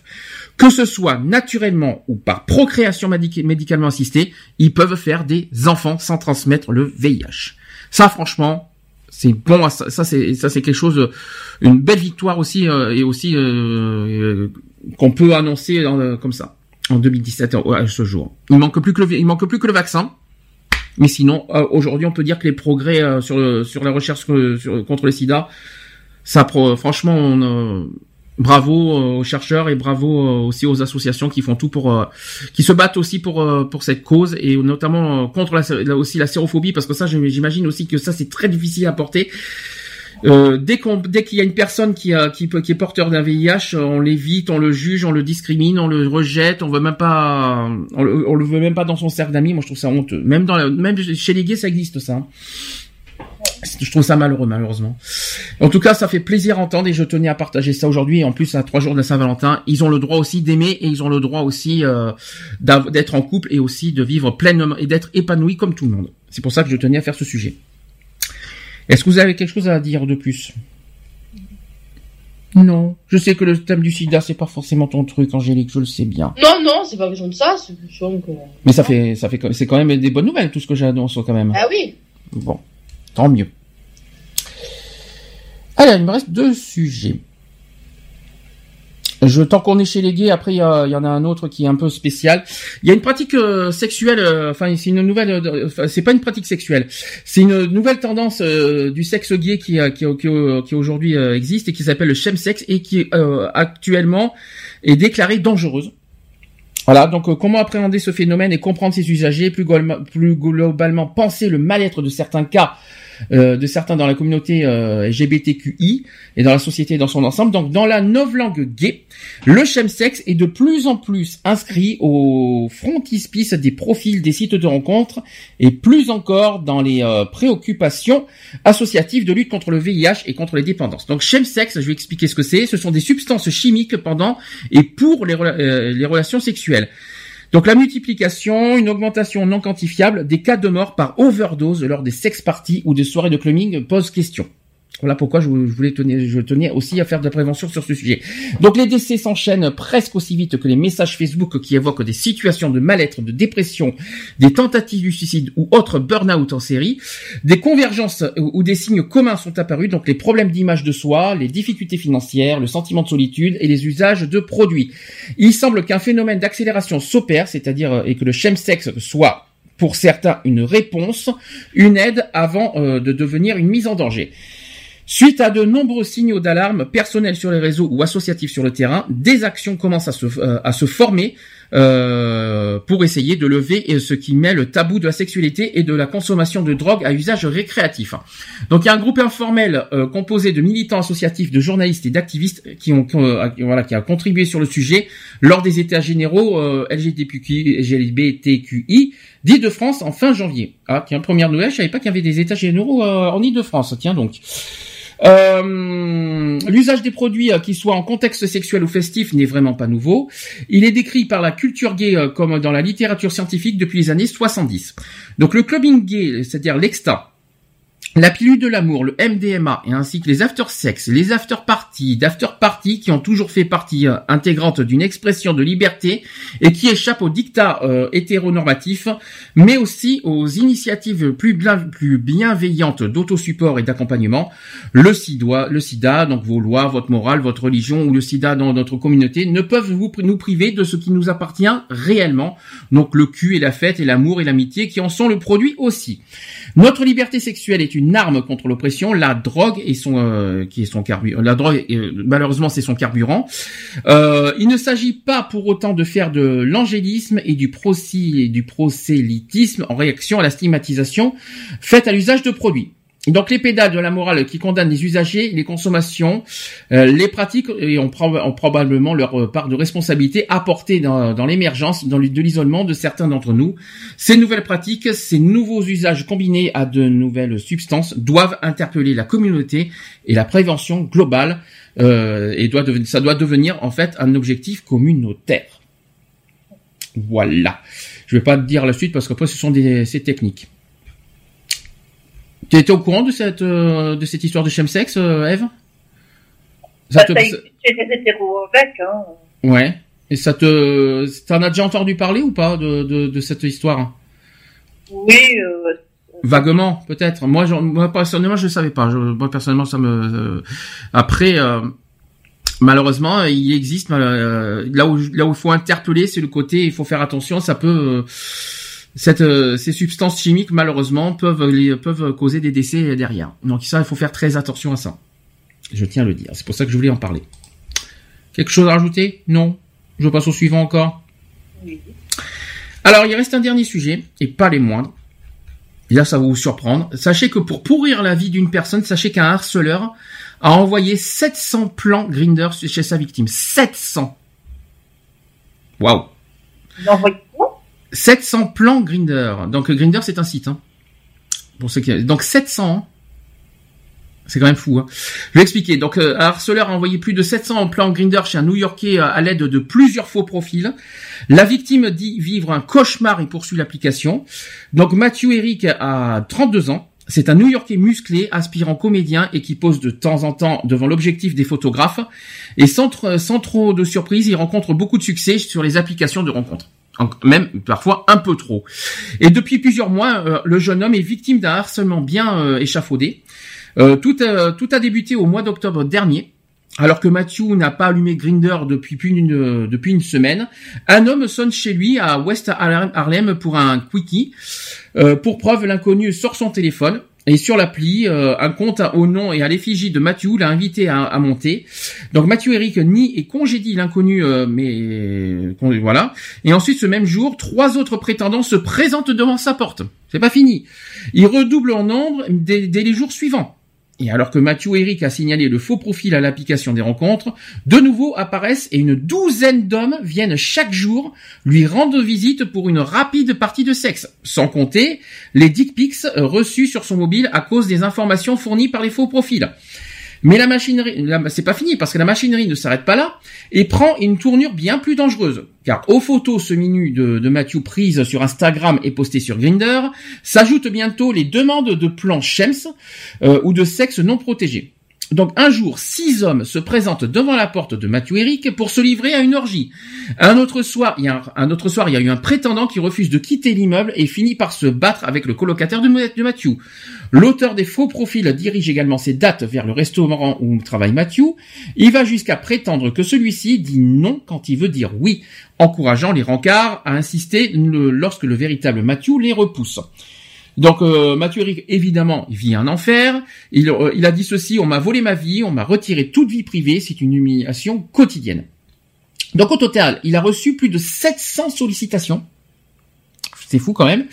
Le jeune citadin a décidé de porter plainte au civil contre Grindr, qui malgré une cinquantaine de signalements n'a pas agi contre les faux profils et s'est contenté de réponses automatiques. Et même lorsqu'un juge a signé une ordonnance d'injonction forçant Grindr à stopper les profils impliqués, l'application est restée inerte. La police n'a pas non plus été d'une grande aide puisqu'elle aurait juste conseillé à Matthew de déménager. Ben voyons. comme par hasard. Les chefs d'accusation portés devant la Cour suprême de New York sont la négligence, l'infliction volontaire de détresse émotionnelle. Il y a aussi la fausse publicité et aussi des pratiques commerciales trompeuses. Sauf qu'à l'inverse, l'application Scruff, sur laquelle le harceleur a également agi, a immédiatement bloqué les faux profils dans la journée et empêché l'adresse IP incriminée d'en créer de nouveaux. Et selon l'avocat de Matthew Eric cité par Weird, la culpabilité de Grindr ne fait pas de doute. Un utilisateur malveillant est tout simplement en train d'utiliser son produit comme une arme. Grindr peut contrôler ça et il ne le fait pas. Vous savez que c'est une histoire que... Pourquoi je raconte cette histoire ? Parce que sur Facebook, on connaît ça. Oui, ça. Ouais. Donc, finalement, maintenant, on n'est pas à l'abri sur n'importe quel site, que ce soit Facebook, que ce soit d'être harcelé ou même d'être usurpé. Que ce soit d'être harcelé et d'être usurpé, ça y est, on peut être victime dans n'importe quel site maintenant. Donc, finalement, on n'est pas à l'abri sur Internet maintenant, sur les sites de rencontres. C'est pour ça que je voulais parler de ce sujet aussi. Que ce soit sur Badou, en plus on est infesté, quand on dit harcelé, on est harcelé par même chose par les pays d'Afrique qui nous disent bonjour, j'aimerais te connaître, bonjour, j'aimerais si, ah mais je te trouve mignon, j'aimerais tout ça. On en reçoit combien de messages comme ça tous les jours sur les sites, sur Facebook, etc.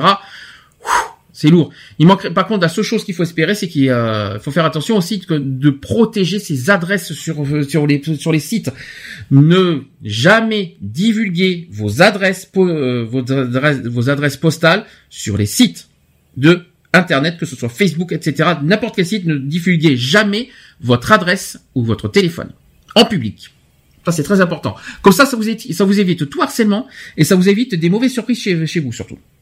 D'où pourquoi je tenais à faire ce sujet. Est-ce que vous voulez rajouter quelque chose ?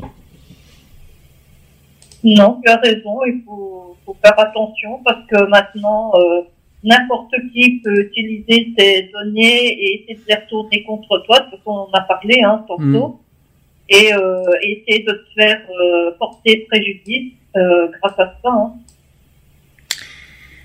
On va faire la pause et on poursuit les actus après ? Ouais. Allez, tabou avec The Fight et on se dit à tout de suite pour la suite.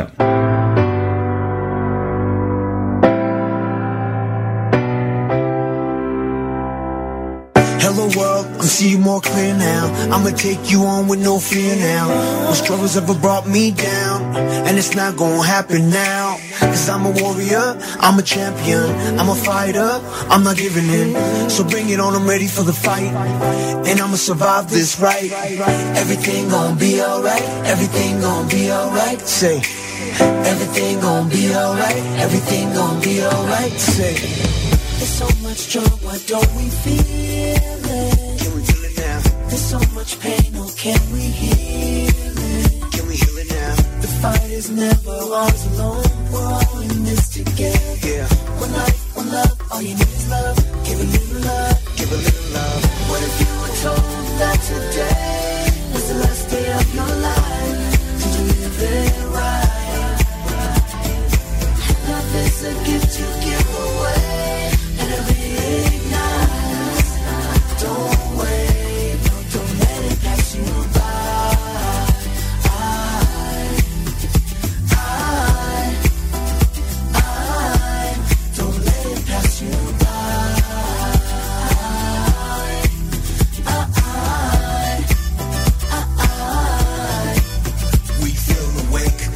Short souls celebrate, see the beauty of every day, live the moments that we create, find the love in the empty space, life's a gift so let's give thanks, appreciate, just don't wait, yeah, just don't wait, come on, just don't wait, come on. There's so much joy, why don't we feel it? Can we feel it now? There's so much pain, oh can we heal it? Can we heal it now? The fight is never ours alone, we're all in this together, yeah. One love, all you need is love. Give a little love, give a little love. What if you were told that today was the last day of your life? Did you live it right? Love is a gift you give away, and it reignites. Don't wait, don't let it pass you by.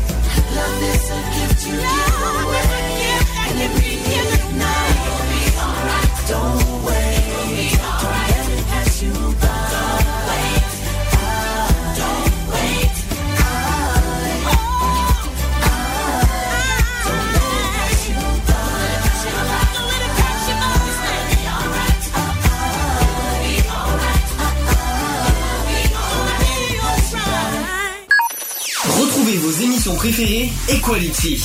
Tous les samedis à 15h, avec des débats, des sujets de société, des chroniques, les actus politiques et les actus LGBT de la semaine. De retour dans l'émission Equality, pratiquement 18h.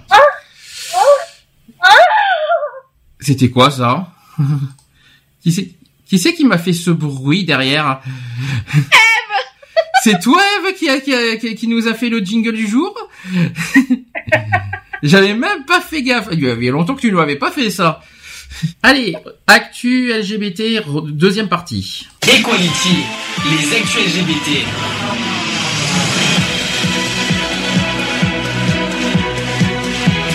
Equality, les actus LGBT. Si tu veux te faire plaisir, Ève, fais-toi plaisir. Hein. Non, non, là, c'était pas Ève, là. Qui c'est qui a fait ça, là? C'était je sais pas qui. Bon, c'est pas grave. Donc, mais c'est fini, oui. Oh, faites ça la Saint-Valentin, hein, c'est fini. Eh bien, il y en a qui en peuvent plus aujourd'hui. Okay. Bon, je continue. Est-ce que je peux faire mes actus maintenant? Merci, c'était bien maintenant.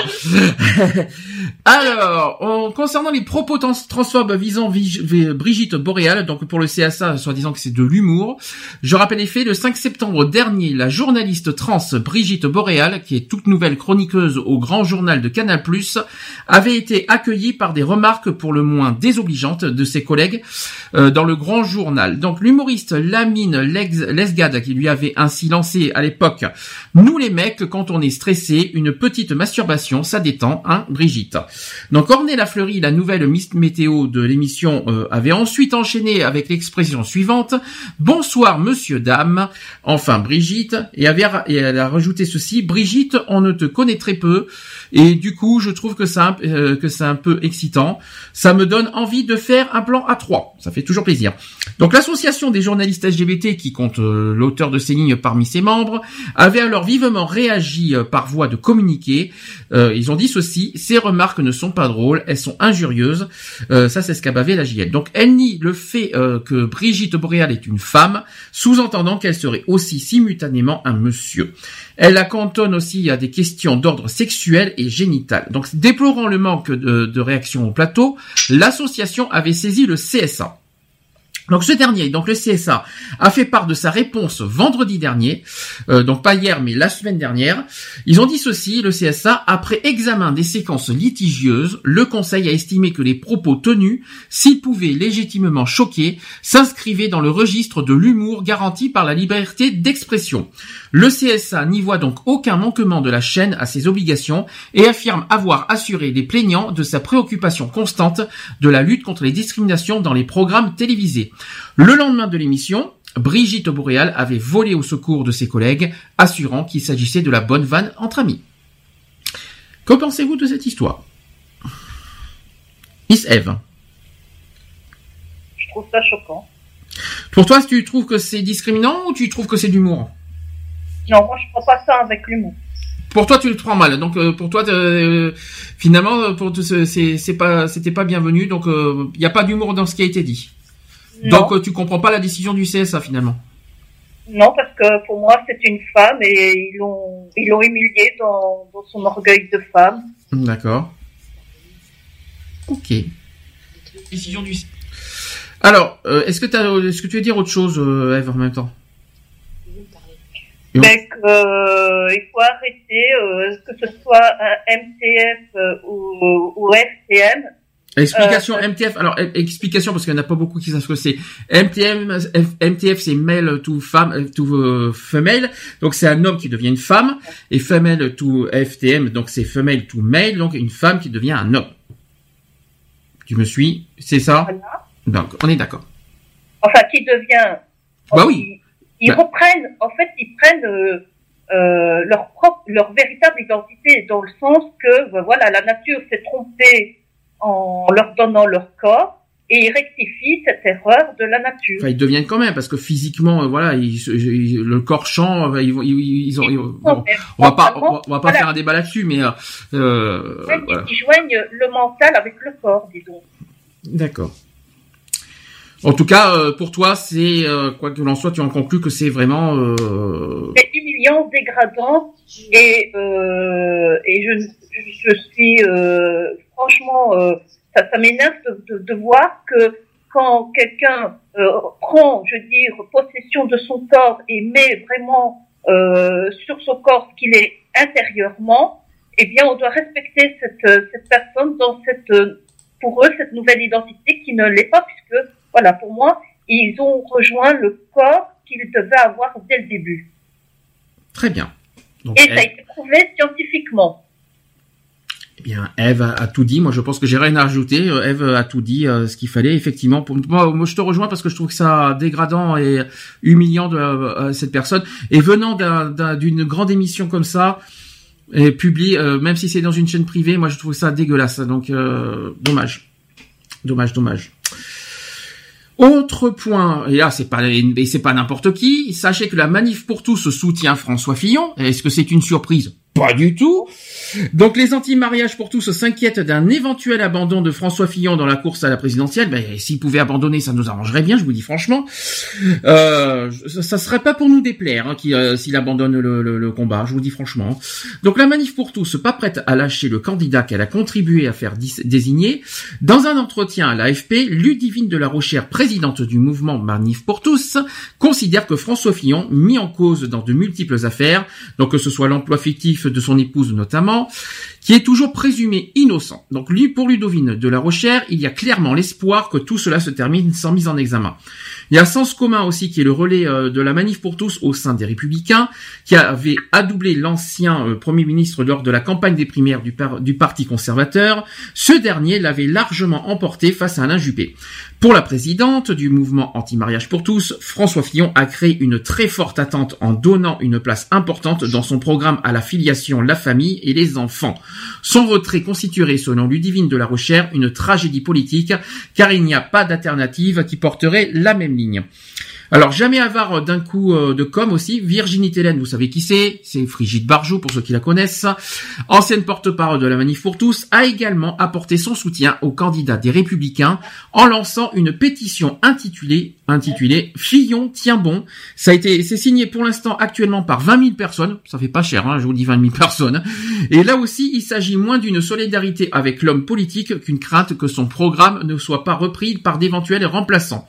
De la réussite de sa famille et de sa proximité avec elle a dépendu celle de sa carrière politique fondée sur la défense de la famille. Ça, c'est ce qu'a interprété « Fais-moi l'amour avec deux doigts ». Cela est donc pour nous, citoyens défenseurs de la filiation, parfaitement légitime et la justice devra en rendre compte. Alors certes, François Fillon n'a pas voulu que cela se sache et certes, sa communication laisse aussi à désirer et nous le pressons ici de s'exprimer car il paye avec sa femme et sa famille et nous donc aussi très chèrement. Ça, c'est ce qu'a dit la Manif pour tous. Aussi, une autre citation qui dit « Il s'agit surtout de préserver l'influence politique assurée à travers le succès de Fillon à la primaire de droite. » C'est pourquoi, vous savez qu'on entend tout derrière, c'est pourquoi on peut y lire une volonté de démonstration de force et un avertissement clair aux tenants d'un plan B et à ceux parmi eux qui imaginent une victoire de la droite sans prise en compte de ce courant réactionnaire. C'est ce qu'a commenté la militante lesbienne Gwen Fauchois sur son blog. On entend tout, Angélique. Désolée. Frigide Barjot aussi craint, elle aussi, l'abandon de son poulain. Elle a dit ceci, Frigide Barjot, devant cet abandon en race de campagne, c'est Emmanuel Macron programmé par Hollande et financé par Berger qui sera président. L'homme d'affaires ancien propriétaire de Tétu a en effet déclaré son soutien à l'ancien ministre de l'économie et il est depuis toujours la bête noire de la Manif pour tous. Ça ne m'étonne pas, évidemment. Surtout qu'il y a une rumeur en ce moment, je verrai ça là, dans la prochaine émission, il y aurait une rumeur qui dirait que Emmanuel Macron aurait eu des relations gays. Alors là, c'est une surprise, j'ai vu ça hier. Je ne sais pas si c'est vrai, mais apparemment, il aurait eu un parcours ou des relations homosexuelles. En même temps, c'est sa vie privée, on va pas le juger là-dessus, hein, je dis franchement. Je vois pas en quoi ça dérangerait qu'un gay serait candidat à la République et soit président de la République alors qu'il a toutes les qualités politiques pour être président. Je dis franchement, c'est pas une histoire. Être président de la République, c'est pas une histoire de sexualité, je tiens à le préciser. Hein. Bref. Comme nous, quand on a eu notre premier ministre, donc c'était Elio Deroupeau, il est gay, il ne s'en cache pas, Je veux dire, c'est pas parce que voilà un homme couche avec une femme ou couche avec un homme que ses performances, je veux dire, intellectuelles et ses performances politiques vont être hautes. Mmh. Je reprécise que ce n'est qu'une rumeur. Hein. Donc pour l'instant, tant que ce n'est pas prouvé, on ne l'affirme pas. C'est une rumeur qui circule sur les réseaux sociaux en ce moment, donc pour l'instant, on n'en fait pas une affirmation. Et puis même s'il était, eh bien, qu'est-ce que ça peut foutre les gens ? Un homme politique, un homme d'État, on le juge pour sa politique et pas pour sa sexualité, il me semble. Enfin bref. Je préfère mieux 1000 fois quelqu'un comme Macron qui soit là plutôt que quelqu'un comme Fillon, avec tout ce qui, tous les détournements d'argent qu'on a appris ces temps-ci, c'est même pas la peine de rêver, quoi. Bref. Si je peux me permettre. Et ça aussi, la manif pour tous a tendance à l'oublier, ça. Alors, autre sujet, je vois une porte s'ouvrir. C'est Monsieur Laurent qui est arrivé. Monsieur Laurent, bonsoir. Ça va, Laurent? Il est soufflé. Il en peut plus. Il est complètement exténué, là.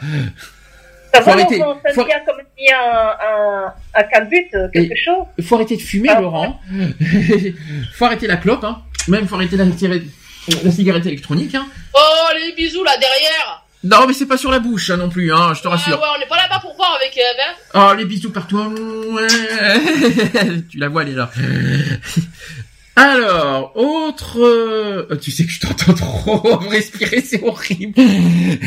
Alors, une chronique de Canteloup qui suscite le malaise sur la radio Europe 1. Je sais pas si vous l'avez vu cette histoire. Non. Donc, je vais expliquer. Ouais. Donc, il y a eu un sketch de l'humoriste sur le viol présumé par des policiers à Aulnay-sous-Bois qui a soulevé de l'indignation des rédacteurs de la radio et de l'association des journalistes LGBT. Donc, la société des rédacteurs d'Europe 1 a fait part mercredi 8 février de son malaise après une chronique de Nicolas Canteloup sur le viol présumé par des policiers d'un jeune homme à Aulnay-sous-Bois. Donc, imitant la voix de François Hollande qui s'est rendu mardi au chevet du jeune prénommé Théo, l'humoriste a lancé ceci. Il a dit, voilà, je vais vous le citer. Amis gays, ce n'est pas la peine non plus de chercher un 2 pièces sur Aulnay Centre. La police ne recommencera plus. C'était un accident, pas une pratique courante sur Aulnay-sous-Bois. Donc un peu plus loin dans sa chronique, toujours avec la voix du président français, il a ajouté ceci. J'ai rendu possible le mariage gay, et avec cet épisode, si Théo, après réflexion, se découvre des sentiments pour le policier qui a introduit la matraque, ils pourront grâce à moi s'épouser.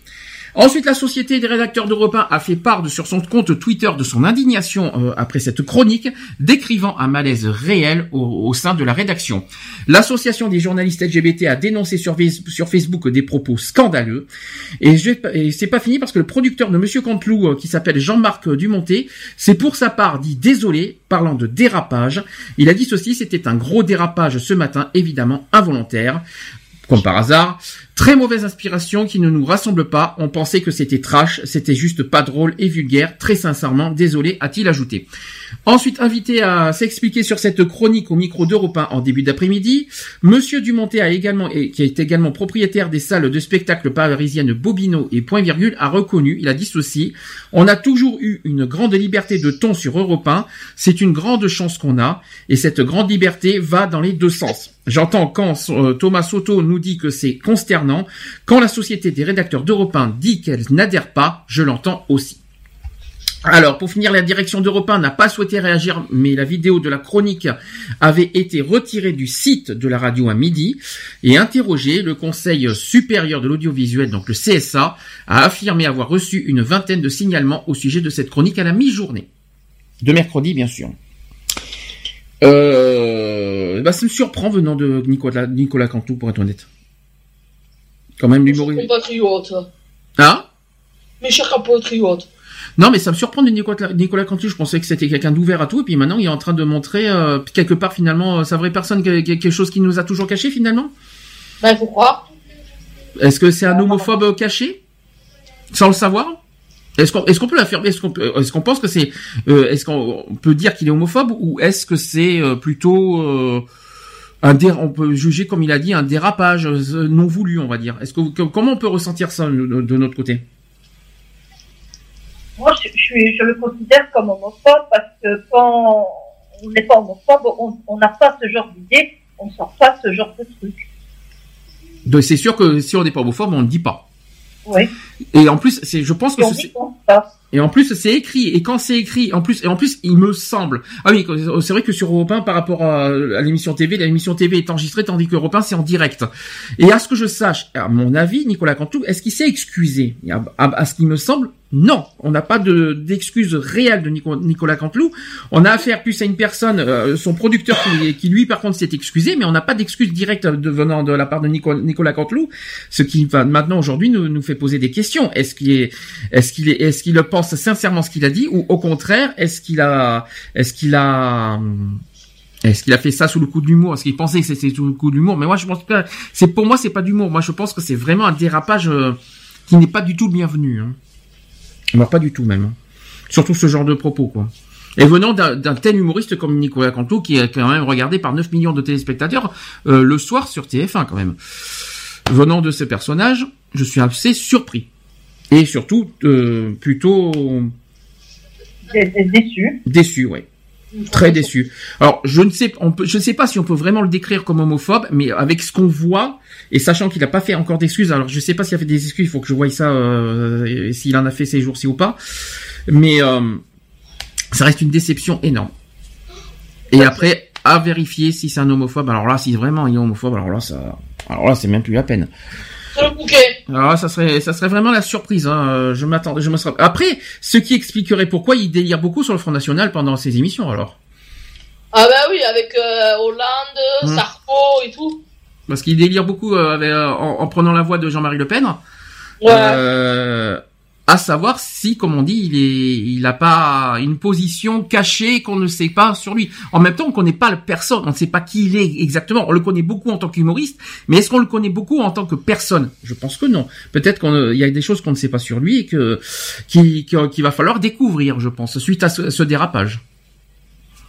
Donc moi je dirais affaire à suivre et à surveiller, je dirais surtout. Ouais. Voilà, si je peux me permettre. Dernière chose avant qu'on se quitte. Il y a eu. Ben oui, ça va vite, hein. T'as vu comment ça va vite? Oh, mon petit chéri! T'as vu comment c'est vite passé?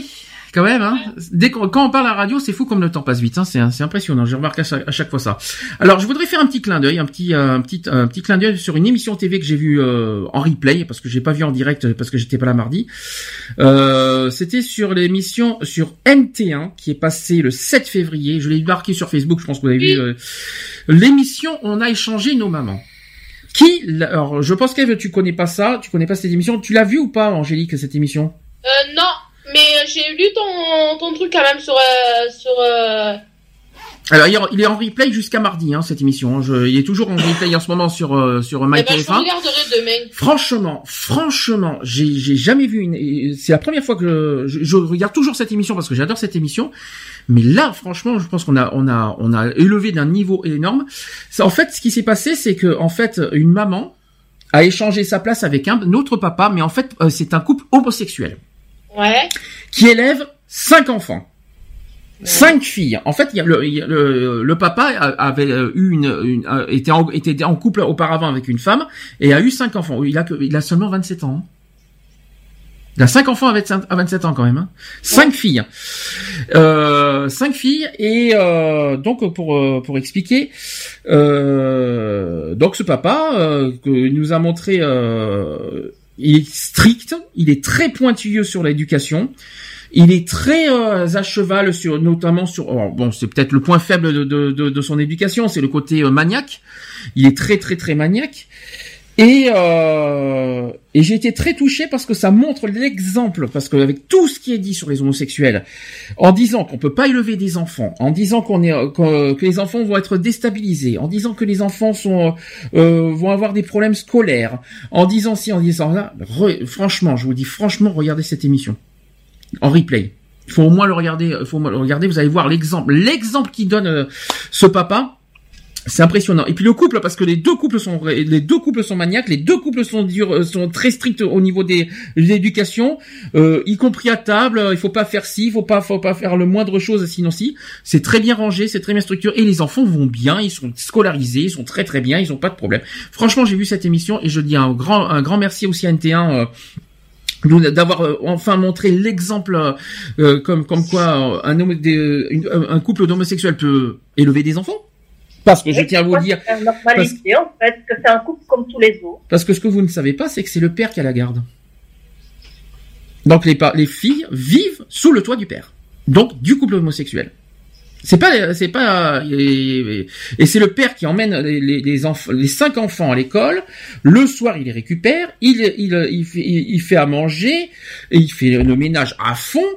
Il dit il faut pas faire ci, il faut par là, sinon vous allez être punis. Non mais c'est impressionnant comme c'est très strict et comme quoi les homosexuels sont hyper capables d'élever des enfants. Et ça, je trouve que c'est l'émission pour moi le plus exemplaire, une des émissions les plus exemplaires que j'ai vues en matière d'éducation des enfants par des parents homosexuels. Donc un petit message pour la manif pour tous, comme j'ai dit. Hein ? Regardez cette émission, ça vous fera des jambes. Ça vous fera des jambes, mais vous réfléchirez à 2 fois avant de critiquer les homosexuels, comme quoi ils peuvent pas élever des enfants. Franchement, voilà quoi. Ah non, moi je dis que n'importe quelle personne, homo, n'importe quoi, ont le droit d'éduquer un enfant. Je suis désolée, c'est pas parce qu'ils sont gays, parce qu'elle est lesbienne. Non, je suis désolée, non. Mm-hmm. Toute personne a le droit d'avoir leur chance. Et comme je vous l'ai dit, un parent, un papa ou une maman peut être homosexuel tout en étant parent biologiquement, et on voilà la preuve. Ben et oui. Les parents et les enfants vont très très bien. Ben voilà. Oui, des fois les enfants, ils sont mieux, excuse-moi de te dire ça, ils sont mieux peut-être avec 2 lesbiennes ou 2 homos que dans une famille normale. Tout à fait. Excuse-moi, j'en ai l'expérience, hein. Mm-hmm. Mais bon. Enfin, en tout cas, cette émission est toujours en replay jusqu'à mardi, donc. Angélique, je regarderai. Angélique, si tu veux regarder, n'hésite pas. Ouais. Faut vraiment que tu le vois, tu vas voir, c'est impressionnant. Et en plus, vous allez voir, en plus, ils sont affrontés avec l'autre famille. L'autre famille, c'est une famille hétéro qui laisse faire tout ce qu'ils veulent. Les enfants font tout ce qu'ils veulent, rôter à table, etc. Oh. Sérieux, je ne plaisante pas. Regardez cette émission, ça vaut le détour. Mon Dieu, moi, je pète les plombs. Je vous jure, et comme quoi, on a des parents homosexuels qui sont stricts et à cheval à l'éducation, et vous avez à l'opposé des parents hétérosexuels qui laissent libres les enfants faire ce qu'ils veulent, rôter à table, faire ce qu'ils veulent, dire ce que comme ça l'enchante. Mais c'était génial comme émission. Comme quoi. Les hétérosexuels sont pas des exemples. Ça fait 4 milliards de fois que je vous le dis, et on a enfin un énorme exemple grâce à cette émission. Et merci NT1 d'avoir eu cette idée. Enfin, et puis une fois pour toutes, au moins, en plus, ça enterre définitivement les préjugés des homophobes et des réfractaires sur l'éducation des enfants par les parents homosexuels. Grâce à cette émission, ça enterre définitivement les préjugés. Les préjugés des réfractaires et des homophobes. Voilà. Je suis trop ravi, et je suis très ravi de dire ça en direct. Pour ceux qui n'ont pas vu cette émission, faites-le. Regardez, vous allez voir, ça va vous plaire. Voilà, 18h22. C'est la fin. La semaine prochaine, pas d'émission. Je tiens à vous le dire. Dans 15 jours, le loto. C'est un samedi. Samedi 25. Est-ce que vous savez à l'heure que c'est ? 16h. 16h. C'est 16h. Est-ce que vous savez à quelle heure ça ouvre ? À quelle heure le public peut venir ? 15h30, non, on ouvre. 15h30, j'adore le 15h30. 15h30 si tu veux, parce que 15h30... 15h30, pardon, excuse-moi. Si tu veux, t'as 16h moins le quart aussi, tant que t'y es... Non, ça va, elle m'énerve pas. Donc, 15h30, t'as ouvert au public une 30 minutes pour se placer ? Ça fait pas peu. Non, on va mettre à 15h. Puis en cas où, s'il y a des gens qui veulent se renseigner sur l'association, 15h. Vaut mieux aussi avoir un petit coin pour connaître l'association. Peut-être ouvrir 1 heure avant pour ceux qui veulent connaître l'association, ça serait bien. Ouais. Un petit coin, comme on avait fait au barbecue, vous savez, un petit coin espace assaut, là. Ben, de toute manière, moi, je te dis dans l'entrée, moi, j'ai une idée à proposer, mais maintenant, je sais pas si elle va plaire à tout le monde. Mm-hmm. Je sais pas si je peux en parler là. Ah, tu peux, ça fait partie des actions. C'est à l'entrée de la salle des fêtes de l'Alcazar. Mm-hmm. Tu as les WC, tu as le petit hall. Mm-hmm. Je connais pas l'Alcazar. Hein. Quoi ça s'appelle? Un vestiaire. Mm-hmm. Moi, je comptais mettre, parce que même ma belle-sœur m'avait suggéré ça, si on voulait mettre plus de place, justement, Virginia, Elle m'avait proposé aussi, tu vois, de mettre les vestes dans les vestiaires avec un ticket de chaque personne quand on mettait le double. Mmh. Tu vois. Et à l'entrée, faire choisir les cartons à la personne et qui va payer et qui rentre et qui vont s'installer. Donc ça, c'est la partie technique des cartons. Je pensais que tu avais des idées d'emplacement, tout ça. Donc là, si c'est la partie technique des cartons. Si après les emplacements, moi, je pensais attention, mettre les tables sur les côtés. N'oubliez pas aussi que les cartons doivent être...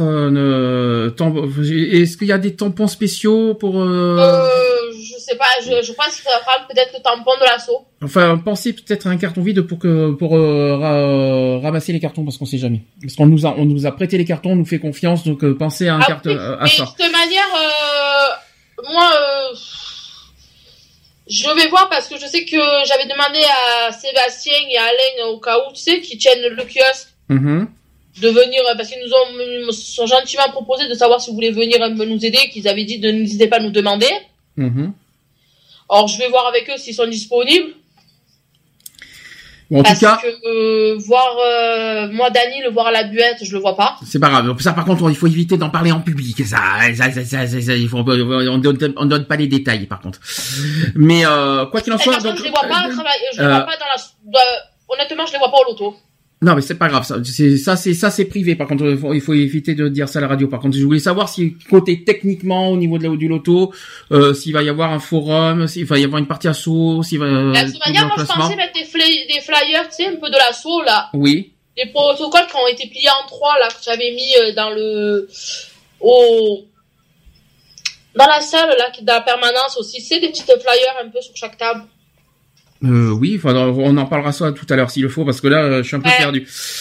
On en parlera. Ok. Il n'y a pas de problème. Quoi qu'il en soit, donc la semaine prochaine, que je dis, il n'y a pas d'émission. Je ne sais pas quand aura lieu la prochaine. Est-ce que ça sera dans 15 jours ou dans 3 semaines? Je ne sais pas. Vous le saurez quoi qu'il en soit sur Facebook. Je vous donnerai des nouvelles au plus vite, de toute façon, quand aura lieu la prochaine émission. L'émission du quoi qu'il en soit du 18 février va être reportée en mars. Il y aura un week-end avec 2 émissions pour rattraper un petit peu pour rattraper tout ça. Qu'est-ce que je voulais dire? Les podcasts, www.equality-podcast.fr. Voilà, ça c'est dit, ça c'est fait. Digipod, Deezer, iTunes, Orange. Sur Orange, on peut nous écouter aussi. Il y a Radioline, j'ai oublié de le dire la semaine dernière. Il y a Radioline aussi, il y a TuneIn. Voilà, toutes ces applications, vous pouvez nous écouter en podcast et même en direct des fois. Sur ces applications, sur smartphone et tablette tactile, et également sur les sites internet. Voilà, ça c'est dit, ça c'est fait. Quoi qu'il en soit, on vous fait des bisous. Bon courage pour le loto dans 15 jours. Hein. J'espère que ça va bien se passer. J'espère que ça va bien se passer, qu'on aura un minimum de personnes qui viendra nous voir. Et puis, on donnera de toute façon le bilan du loto à la prochaine émission. Ouais. Et on fera également les remerciements aux commerçants. Et en même temps. Ça vous va? Allez, bisous, à bientôt, passez un bon week-end et on vous fait bisous à tout le monde. Bisous. Retrouvez nos vidéos et nos podcasts sur www.equality-podcast.fr.